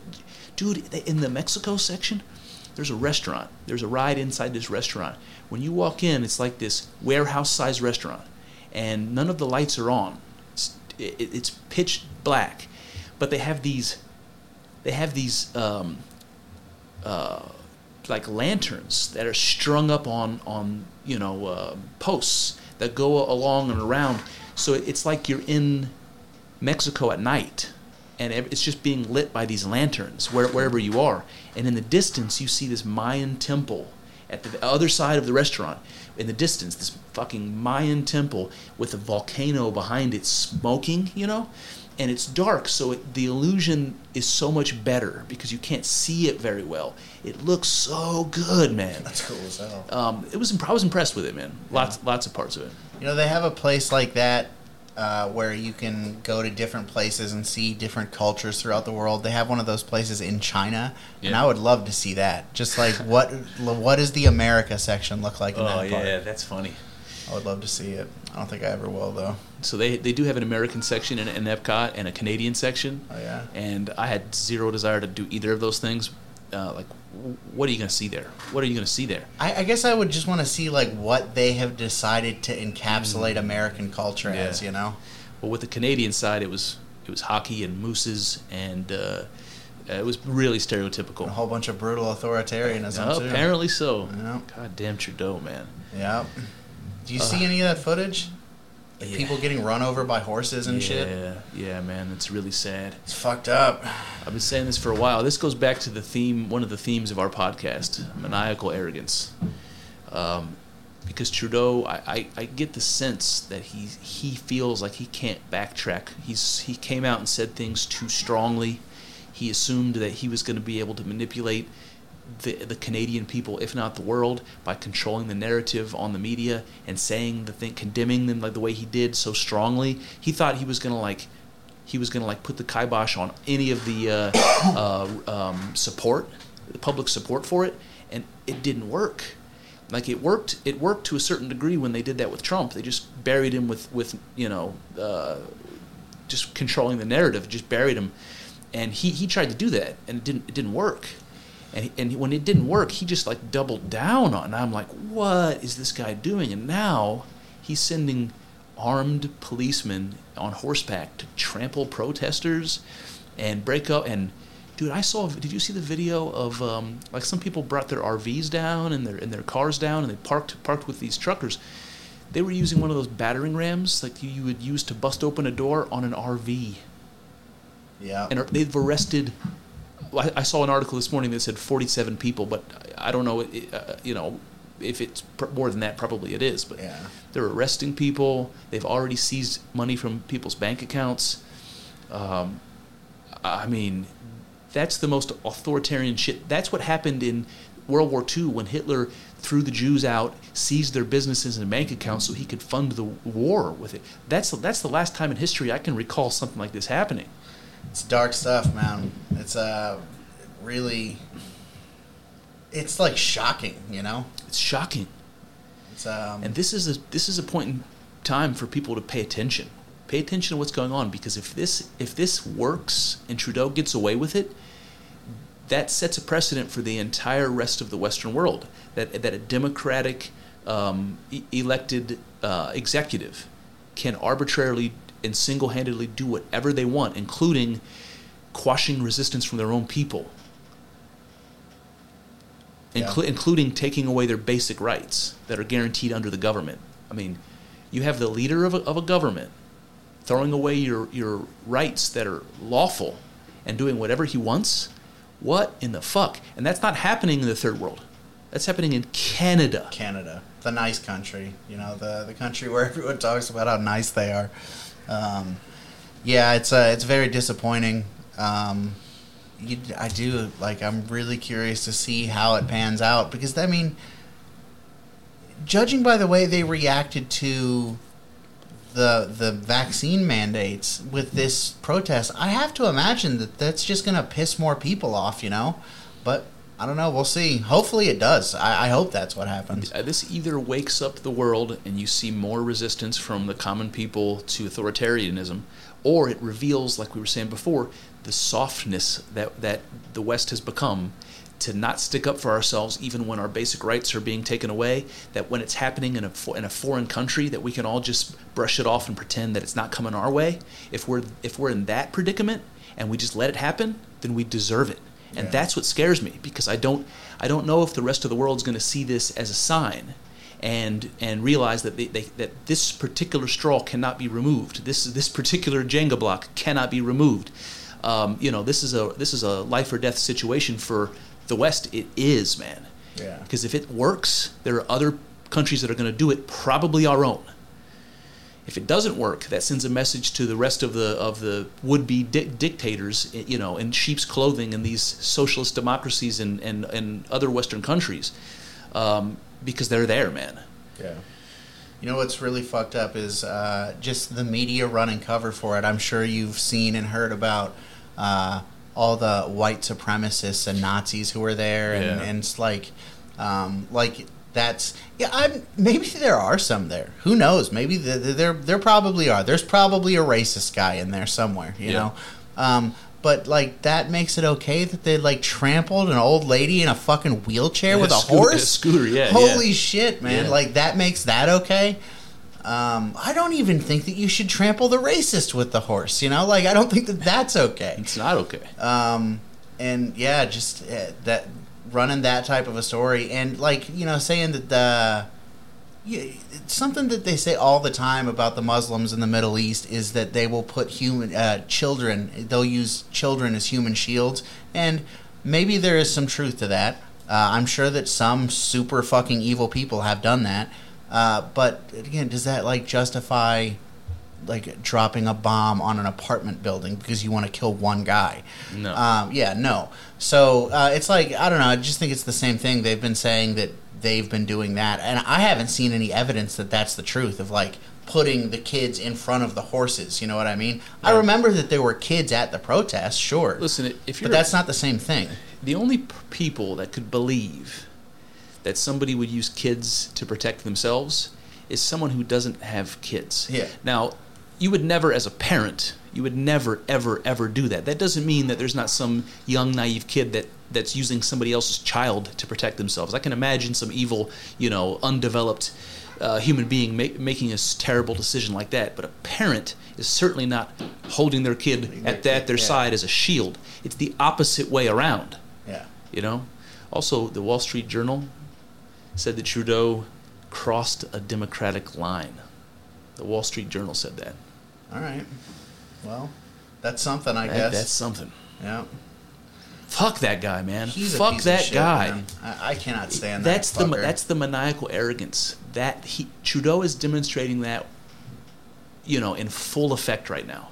He Yeah. believes he's right. He believes that he represents the correct opinion even if it's not his people's opinion. he's particularly like I think he, uh, what's the word I'm looking for hubris you Yeah, know yeah. he's got a, a a- high level of that because of his circumstance in the world he's the prime minister of Canada he's also the son of the prime minister of Canada and um, Probably got a dick like a police baton. maybe I don't know. Um, I, I hope not, but he. Uh, but I just think he comes from a world of privilege and a world where there. And, and I mean, if I'm talking about privilege, that's not something that I, you know, like uh, I, I wouldn't. I'm not the type of person who's going to talk about your white privilege or something like that. But Justin Trudeau has clearly lived a privileged life. Clearly. Um, and I don't think that's uh, the that's not a bad thing to point out because he feels entitled and is raised by people who feel entitled and influenced by people who feel entitled to plan the rest of the world's lives out for them. Um, so no, So, so somebody in that position ma- always makes me think of the argument of determinism, and I talked about this on a, on a, one of my solo podcasts recently. So there's an argument that determinists make that say uh, people's uh, nurture, basically the nurture side of their nature nurture, is so powerful that it takes away their free will. That if somebody grows up privileged and all in all manners uh, that you know you can think of, somebody that didn't have to work, you know, for things, somebody that didn't suffer the same kind of consequences because daddy swept everything under the rug, somebody who where doors were never locked for them or were always, you know, flung wide open, that people who live that pri- privileged kind of life that don't they don't know what it's like to live in the real world. They don't know what it's like to suffer consequences, to bear responsibility, to, to legitimately be, you know, self-reliant and self-sufficient. They, they've never had to yeah, um, somebody like that cannot be expected to act morally. Because they couldn't they weren't trained to to do that right? It's like they couldn't possibly act any other way than what Trudeau how Trudeau was acting. So there, there's an argument there that says because he was raised that way how could you how could you expect anything differently? And I think I don't agree with the argument of, de- of determinism but it's powerful you can see it makes a lot of sense and it does play some role yeah, for sure. and I definitely see that in, in this how it, how it's this is playing out with Justin Trudeau, um, and I, it's it's an argument against a ruling class. It's an argument against the system that Canada has, but we also have. You talking about determinism makes me think of uh, Sam Harris, and that reminds me of, um, you know, did did Jordan Peterson and Sam Harris talk again recently? Do you know? I don't know. Because I think they might have, but I'm not 100% sure on that. Yeah. But I thought I saw a new conversation between them. Yeah. Um, but it just made me think that uh, Jordan Peterson has been very.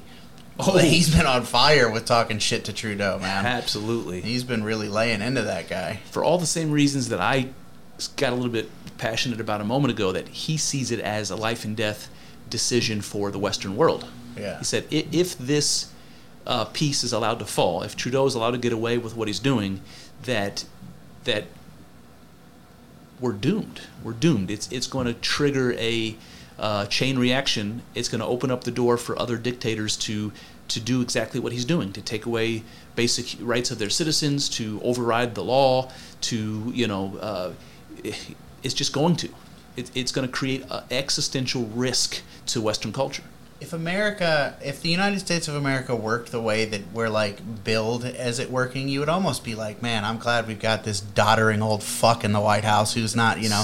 But I mean, I really don't. I don't think that that's the truth. I think that he's got a whole team of people yeah, I was gonna are. say if it was if it was up to him, I would agree. Yeah, Yeah. yeah. Although maybe not. Maybe he'd be like, uh, you know, maybe he his uh his Alzheimer's and dementia would make him more aggressive. I guess that's a possibility. You did hear you did Oh. hear about that cranky ass Alzheimer's people. That's true. Um, did you see the story about the woman? She had some kind of altercation with security on a cruise ship, Mm-mm. and she jumped off of the cruise ship Oh shit! after an altercation with security, 150 miles off the coast, Wow. and nobody could find her. Oh, they sent shit. ships down there to rescue her, and nobody could find her. Oh, they searched like 1,500 miles of ocean. so I'm sorry to change the subject, but I that just, is uh, that's terrifying. I, and I don't know the details. That's the thing. I have to leave the whole audience scratching their head, like, why did he just bring that up? Yeah. Why did this lady get in an altercation with security in the first place? Why did she think it was necessary to, to get free of that situation by jumping probably three stories off of a. I don't know how tall they are. They're fucking big, man. Yeah. Into the open ocean, 150 miles offshore. That's like a that's like one of my biggest nightmares, man. Oh. like just the open ocean. Oh god, it's so- so terrifying. scary. I've told I told you the story about. I don't even like being in swimming pools in the dark, man. what were you gonna say? Oh, this the story about me um, on my honeymoon when I went to Jamaica, and I was snorkeling, and I'd never been before. Oh yeah. Uh, first of all, jumping in the water, snorkeling, um, I had to like. My heart was racing, kind of like being in the ocean. Just even when it was, when I was before I was even doing any physical activity, Yeah. my heart was racing, and I had to kind of like relax. It took me a minute, so I kind of relaxed, and then I could, then I got the hang of it. You know, uh, once I got my heart rate, my breathing down. Um, but then I went snorkeling, and I'm like three feet above this coral reef, and it's beautiful. It's cool, and I figured out how to breathe better, and I'm just getting the hang of it. And then after a few minutes of swimming around, the coral reef just drops us straight down into the abyss of hell. And right, be- so right before I got off, I got into the water, the guy says, "Don't touch anything in the coral reef because some things will touch you back." That's, that was his warning. That was his only warning to us. So I was trying to be really careful to like not let my foot or knee or anything touch anything. I know, you know, whatever. I was Yeah. being a bitch. Uh, Dog and, with- and I'm so I'm swimming and and looking, and all of a sudden, all these colorful, you know, stones and, and coral and stuff are just gone, and it's black. It's it's straight down as far as you can see. The water goes from crystal clear blue to this foggy No, green to no. gray to black. Get me the fuck out of here, dude. That is not for me. It's like you jumped off a cliff in a, in a Looney Tunes cartoon and you just froze for a second because I'm in water, right? That's how I feel. I'm just frozen in midair, looking down at certain doom, and there and I, it's so big. It's so fucking. The ocean is so big, man. Yeah. When you see how deep it is, Nope. it's the most terrifying feeling because you feel like you, you could you're going to get swallowed up by it and that feeling reminds me of the blast off psychedelic experience when you and i talk about how scared Yeah. you know especially with dmt Yeah. how scared you are going into that your palms are sweaty your heart's racing that's how i felt looking into the abyss it's something about being swallowed up and it's it's like a f- fear of dying that's that ego death thing but it's i just think it's funny that those two experiences elicit the same reaction Yeah. it's terrifying man Imagine being the type of person who like gets on the scuba gear and goes into that. You know, that's so brave man man, That is it's so brave. Fucking terrifying. I kind of want to do it now just to prove Th- to myself is something about it that like um that makes you want to you know like uh, well if it's like i'm afraid of it but i could like make myself not be afraid of it yeah you know yeah i think it's good to know that Yeah. uh, but it's also good to practice it from time to time so you know you're not just fooling yourself you know Yeah. but i definitely feel exactly that. I feel like that would be terrifying, and I would be shit scared. And I also want to do it just to, just to prove to myself that you know it's not as bad as I think it is. Just to just to grow, you know. Sure. Like Jordan Peterson says, you got to face that dragon. Gonna start scuba diving, man. It's in your future. Damn, that's so scary. I would scuba dive. I, I, would, I would go scuba diving in Lake Erie just to see what's down there. oh you know? man, yeah, we probably could. that would be scary to me too. It would though, be. to be honest with yeah, you. we'd have to have the whole, the whole gear. You know, learn how to how to not get the bit the bends or whatever they call it. I swim well, but water, just big things of water, s- scares me, man. I just don't like it. What do you think it is? You think it's? Uh, I think it's the. I mean, exactly what you were talking yeah, about. me you too, know? man. Yeah. All Scary. right. So I uh, when we were in Florida, I got to see uh, our buddy Mejdi. Shout out to Mejdi. Oh yeah. So for, for the podcast audience, um, who maybe has, who maybe would remember a few references uh, over the last year on the podcast, Mejdi was a buddy of mine that uh, I used to used to live nearby, and uh, he was the he was from from uh, Jordan, his family, and uh, he married a girl here in the, in the states. So.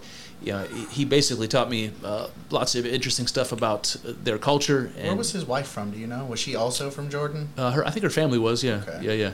But she was American, you know, Yeah, she was born here, and um, it, it was just a really interesting. Because you know what, I was telling Jessica this that uh, uh, when when we met, it wasn't that long after 9/11, and like the hostility to the Muslim community in the United States at large was still pretty high, you know, um, just because of what happened in the time.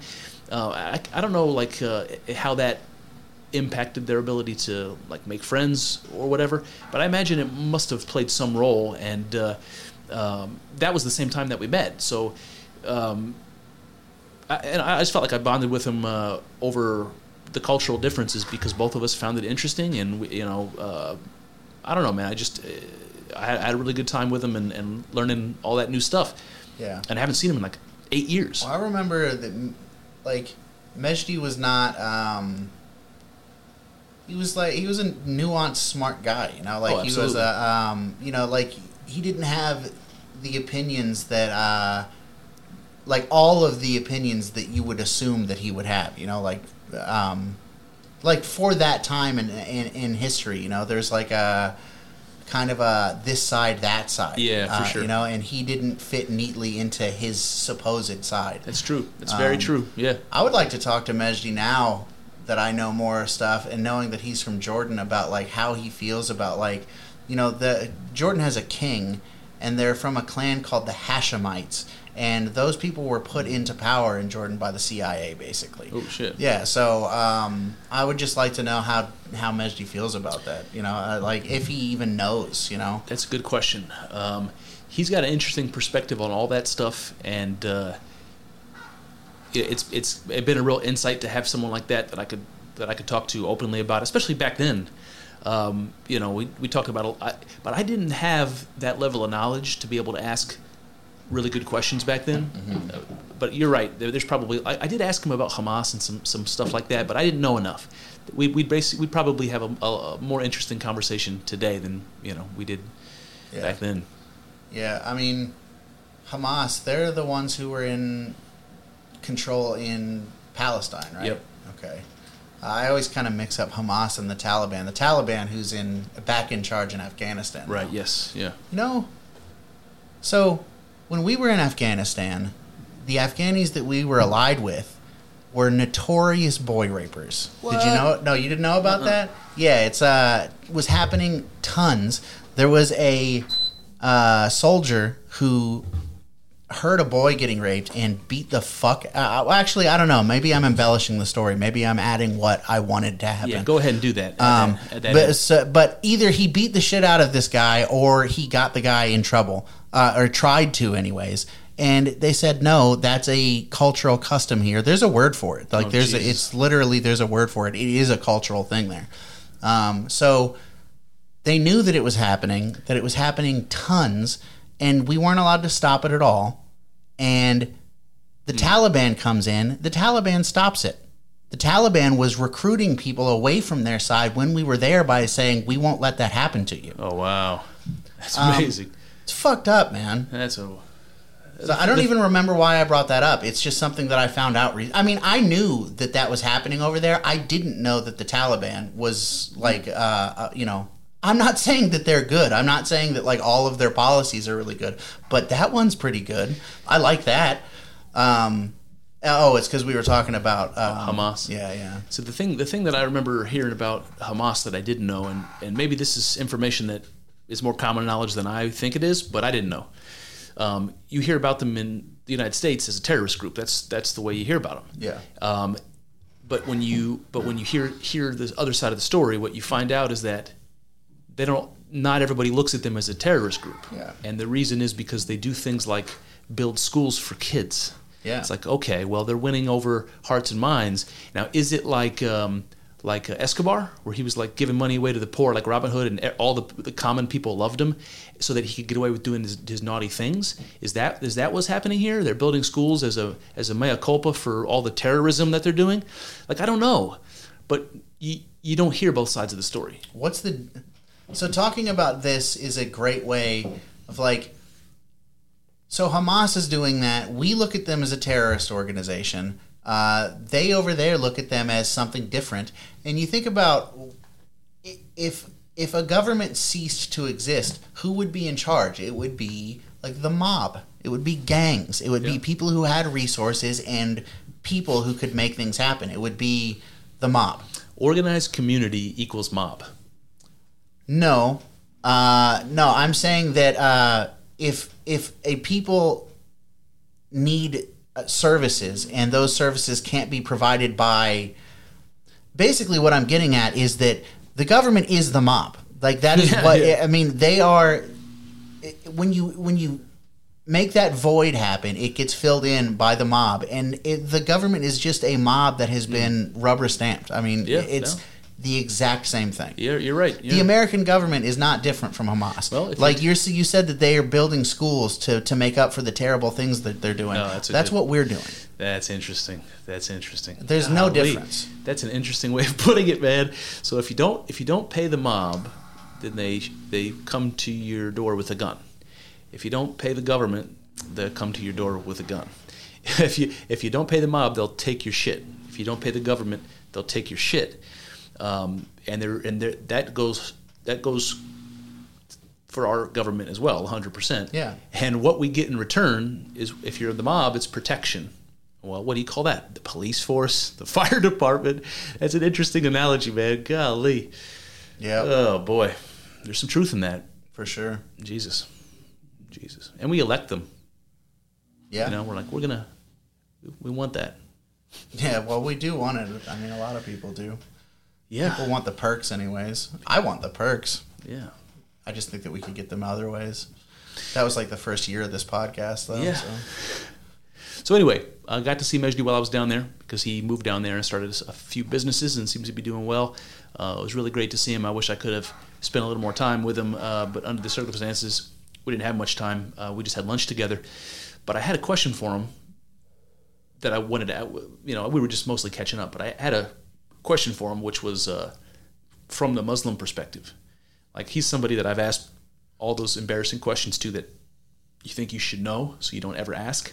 Like, what's the difference between a Sunni, Sunni and a Shia? Um, he, you know, he would tell me. He, we'd have open conversations about about Islam, about stuff that, like, you remember when uh, after 9/11, how Sharia Sharia law was a was a, a big talking point in uh, in in the media. Um, to get a perspective from an insider as to what that means and the pros and cons and stuff, it's like a whole different. You're not getting that in the news. You're not getting that at all. So I, I was appreciated that. So I had a question for him. Since I've been doing the podcast, since I've had that mystic experience and I've been obsessed with certain topics, one of the areas is the Sufi. So the Sufi are at one of those branches of Islam that people don't know about. Some some people know about the Sunni and the Shia because they know that they kind of fight among one another and that they represent sort of different geographical parts of the world. The Shia are mostly, you know, from Iran and all that sort of thing. Um, so I, I I didn't know about the Sufi. What I did know is that they're mystical. So I'm like, okay, mystical like I mystical, but they're Muslims. Like, how does that work? What does that mean? Like, I, I, just wanted a perspective from an insider. Now, I figured because Sufis are a very, very small minority, and they're kind of hated on by the Sunni and the Shia because they believe things a little different from the rest of the Muslims. They don't fall into the, the correct boxes. So they're like the redheaded stepchildren of the Muslim world. Um, I wanted to know what his opinion was of the Sufi. So I asked him. And his answer to me, he basically said, Look, I don't study that stuff. I don't know any Sufi people, so you probably know more than I do. But he just told me what he knew. And it was interesting because this is what he told me. He said, he said he thinks and, and it's, it's funny because his explanation of what a Sufi is is sort of is sort of like the, the reason it's explaining the reason why they're redheaded stepchildren. He, he didn't tell me what he knew about the Sufi practices or religion at all. He told me what was wrong about it, but not and not you know I'll just tell you what he said. He said that um, that the Sufi that, that that they run into the same kind of a problem that Christians do with Jesus. That they that they put Muhammad in a, in a position um, where he's almost worshipped, which is something that they're not supposed to do. You know, that's uh, only Allah can be can be worshipped. You know, no no graven images. It's all that stuff's really important in Islam. So if you have a group of them that are starting to elevate Muhammad to the level of a god, the way that he sees Christians elevating Jesus to the level of a god, that that's a mistake. The Muslims point that out with Christians, like, hey, you're not supposed to do that. That's a mistake.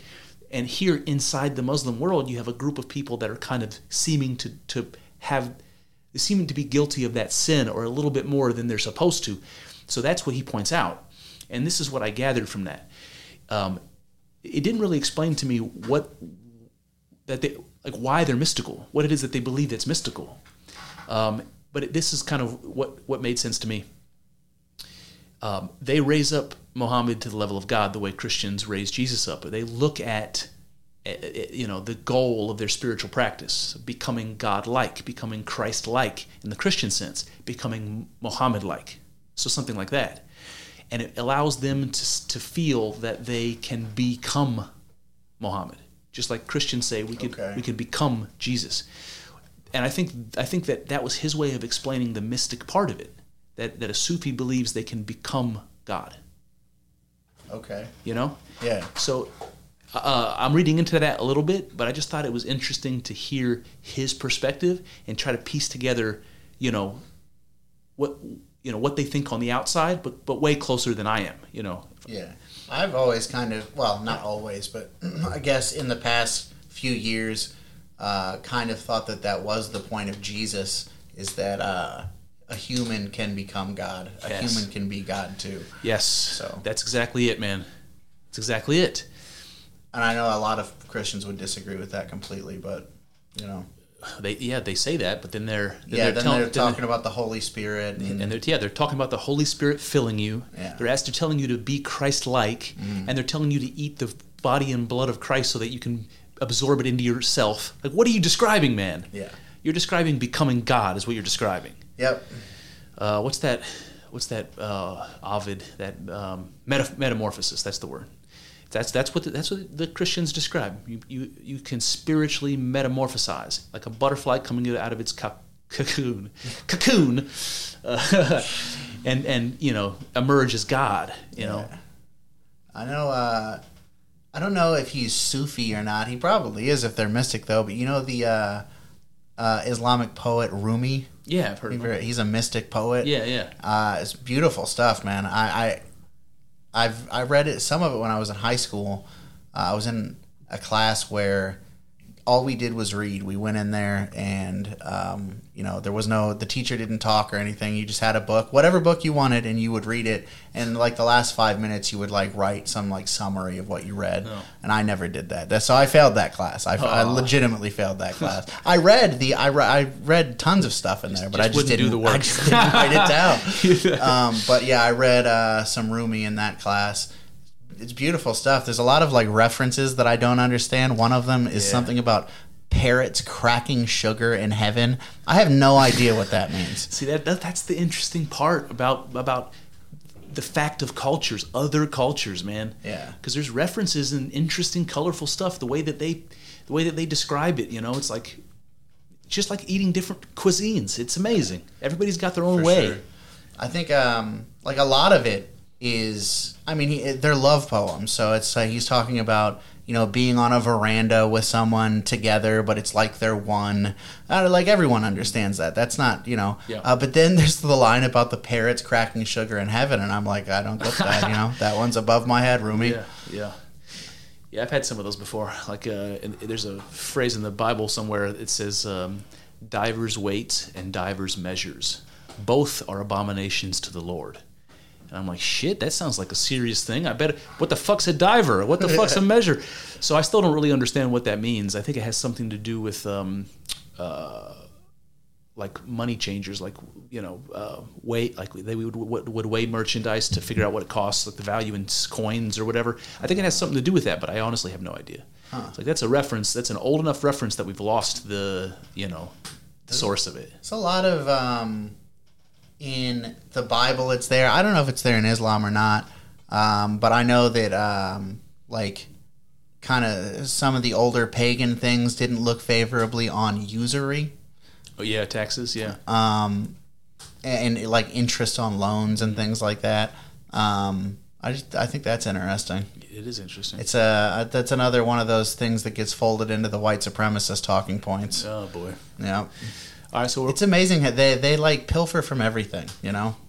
Yeah, I've got a uh, a little bit of a hippy dippy thing that I popped in my feed on Twitter the other day that I can talk to you about. So, so we're running out of out of time. Uh, I don't know how long this segment will take, but I want to try.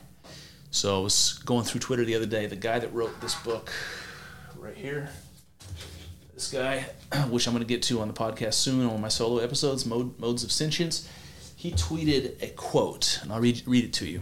And I, when I read it, I was like, what I said to him was, uh, what I said, what was it? I said, what, what mystic tome, like, from what mystic tome did this quote originate, or something? Because, uh, because let me read it to you.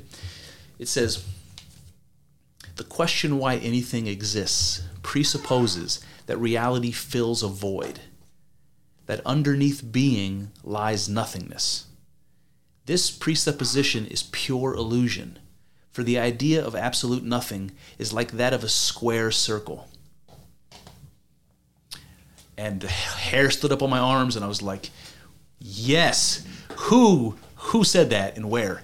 And he got right back to me and told me um, this is a, a quote from a book called "The Two Sources of Morality and Religion" by a philosopher named Henri Bergson, a French philosopher named Henri Bergson. First of all, the fact that this guy wrote a book called "The Two Sources of Morality and Religion" that I never heard of.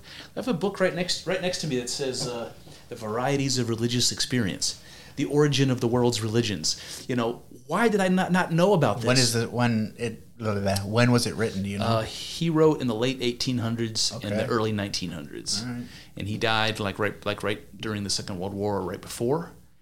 And he influenced people like Gilles Deleuze, who we've talked about on the podcast. He's a French philosopher.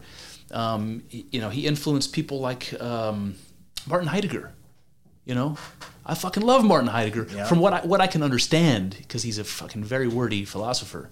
Very hard. To, he makes it hard. He's like, look, I'm going to teach you some really deep gonna shit, but this." you're going to work for it Um, so he he's part of a tradition that I didn't, didn't know about, and maybe this is something we could talk about on the podcast in the future. And maybe there's some connections to postmodernism that we can make because he influenced Deleuze, and he was a postmodernist. So anyway, these people are called French spiritualists. And in the, in the 1800s, you know about the spiritualism movement. We talked about that. Yeah. People like Madame Blavatsky and Aleister Crowley and Blavatsky. you know, um, uh, even like Alfred Ru- Russell, the guy that, that published the theory of uh, natural selection uh, with Charles Darwin, um, even that guy was a spiritualist. They're doing seances, they were trying to communicate with the dead. This was a, a movement that was a worldwide movement at the time um, that it was like during a time when science was new enough that some of these occult type of ideas they didn't seem quite so disjointed from science it was there was still kind of this al- alchemical magic there was still some kind of connection between the occult and science there isn't really today yeah. um, and these French spiritualists basically they all believe different sort of different things, but the gist is that there is an immaterial reality that cannot be perceived by the senses. There's something beyond matter. It's immaterial. That's at the basis of of all things. and it can't be experienced, something like that. So yeah, I can definitely see how somebody like Heidegger would get would would come off of that tradition. It sounds super interesting, and I don't know who else is in that group. I want to find out. I wonder. I ordered a couple of these guys' books so we can talk about it. But what do you think about that? What do you think about that quote That about? quote's good. I mean, it's uh, it's like logical. It's you know, if you know what I'm, you know, blah, blah, blah. I'm having a hard time talking. Do you know what I mean? yes. um, you know, even I don't know. It's like uh, it's like um, it's just a logical sentence. Everything follows. Like uh, what what is what he he starts out talking about uh, in the quote? What is it? he says that, that, that you people presuppose that reality fills a void. Yeah, That in the absence of reality, that there's nothing. And he's saying that's a nonsense presupposition. That the thing that the, when we think of this idea of nothing, that that doesn't exist, never has, can't exist, something like that. Yeah. So when we presume that reality fills a void, and that, that the void that we presume doesn't exist, that there isn't a void, there isn't nothing, that that's not a thing, you know. And then he says, he says that it's it's pure illusion. He says for the idea of absolute nothing is like that of a square circle. Yeah, that's it. So it's like it, it makes it that makes it clear that like you can't square a circle; it's impossible. And Yes. just the the same way that that's impossible, the the idea of there being nothing is also impossible. It's just uh, that's kind of how I felt for a long time. It's just that there was no beginning. You know? Exactly. So I think that's like getting getting around some of those ideas, like the idea of nothing, getting around that as a concept. There's lots of things like that, like slavery as an example, and, and the, the morality of slavery. We eventually realized that was wrong, and you know we all, we've, we're now all convinced by it, more or less. But we had to contend with that idea to figure out that it was an obstacle to our progress and to our development um, because it was serving a purpose, and you know we're lazy, something like that. And what he's done is pointed out that something so simple as this idea of nothing, that that's holding us back from understanding something super important. And I had that same sort of revelation. It's like, uh, you know, there is no beginning or end. When you when you can get that, when you can get your head wrapped around that, uh, uh, eternity, there is no there's there is no such thing as nothing. Um, it reminds me of that physics experiment where they they're trying to suck all this matter and energy out of uh, space so that they could like create a vacuum that was pure that didn't have anything in it to see if it was possible, and they couldn't. They, science has not been able to figure out how to do that because even when they do that, they're left with vacuum energy. There's something in there they can't remove. There's, it's impossible to have nothing, even in a small place. We can't do it. We can't do it. That's so interesting, man. That is interesting. That means there was never. That means there was never nothing. There was always something, and that something that's always been has become everything that is, including you. That's a spiritual, fucking amazing idea. And once you start, once you start toying with that idea, you know, if you can believe that there's never been a nothing, that that that's, that doesn't exist, never, it can't in fact exist. That if you think about that for more than a couple of minutes, it blows your, it will blow the top off your mind. Mm-hmm. I love it. Yeah, I think you think of uh, like religious creation myths, and I think a lot of people who are like you know strictly religious would be like, no, there was nothing, and then God created. But I mean, even in that scenario, there was God. Uh, and, but it just makes me think that a lot of the times, like um, in a lot of these creation myths, it's like they say that there's. I, I know in the the like Norse, they say that there's this giant void, but there's also like a, an ice world and a fire world above the void too. So there is like it's like still there's something that exists. You know, I just think that's interesting. I just love the idea, the, uh, the mythological idea that you painted with opposites, the ice world Oh, and yeah. the fire world. Um, and you said something earlier, uh, well, um, being and nothingness, you know, something and nothing. But you, you, you said something earlier about it. Uh, I talked about the angel and the demon. Uh, there was a way you put it earlier that I wanted to fucking bring up and I forgot. Anyway, that description of opposites is always so funny because it pops up when you have conversations like this. That that's that Ouroboros that Jordan Peterson always talks about. Mm-hmm. It's like the symbol in mythology that allows us to talk about the beginning of things, the source of things. Call that God, call that whatever you will. It's something that it, that isn't created or destroyed. It always is, and it's it, what it is is opposites in union. And that's an interesting idea, man, because because mathematically you think about that as as an eliminating experience. Negative five meets positive five. What are you left with? Nothing. Positive charge meets a negative charge. What are you left with? Nothing. Matter meets antimatter. What are you left with? Nothing. But nothing doesn't exist. It's the Ouroboros. It's God. It's the source of and structure of being. It's a, it's an amazing thing to realize. There is no such thing as nothing. I mean, the hair, look at it's up on my arms, sir. Yeah. The Ouroboros, man. Opposites united. That's not nothing. That's everything. Yeah, man. Maybe that's vacuum energy. I don't know. Could be. Never heard that term before. Vacuum energy. Yeah, look it up. Maybe I maybe I have, but yeah. All right, so I, Vacuum energy. last time we did a podcast, I let you borrow two books on the Vikings. So one week later, did you read it? I, no, I didn't read the whole thing. Did you read any of it? Yeah, I read a little bit of the Viking one. I didn't read any of the Kalevala one. Okay, yeah. Um, but they, that actually they were talking about the uh, the creation, the story. Uh, That's probably the best one to start with, anyway. yeah. Anything interesting so far? Um, yeah, definitely interesting things. I mean, like just what I was talking about there, that there's like uh, this giant void, but there's also uh, you know the fire world and the ice world that that um, you know things fall out of those worlds into the void, and that created this. You know, Yeah. So Creation myths are my absolute favorite. Those stories are my favorite stories. And the, the one that um the one that stands out from Scandinavia is um, the story of Ymir.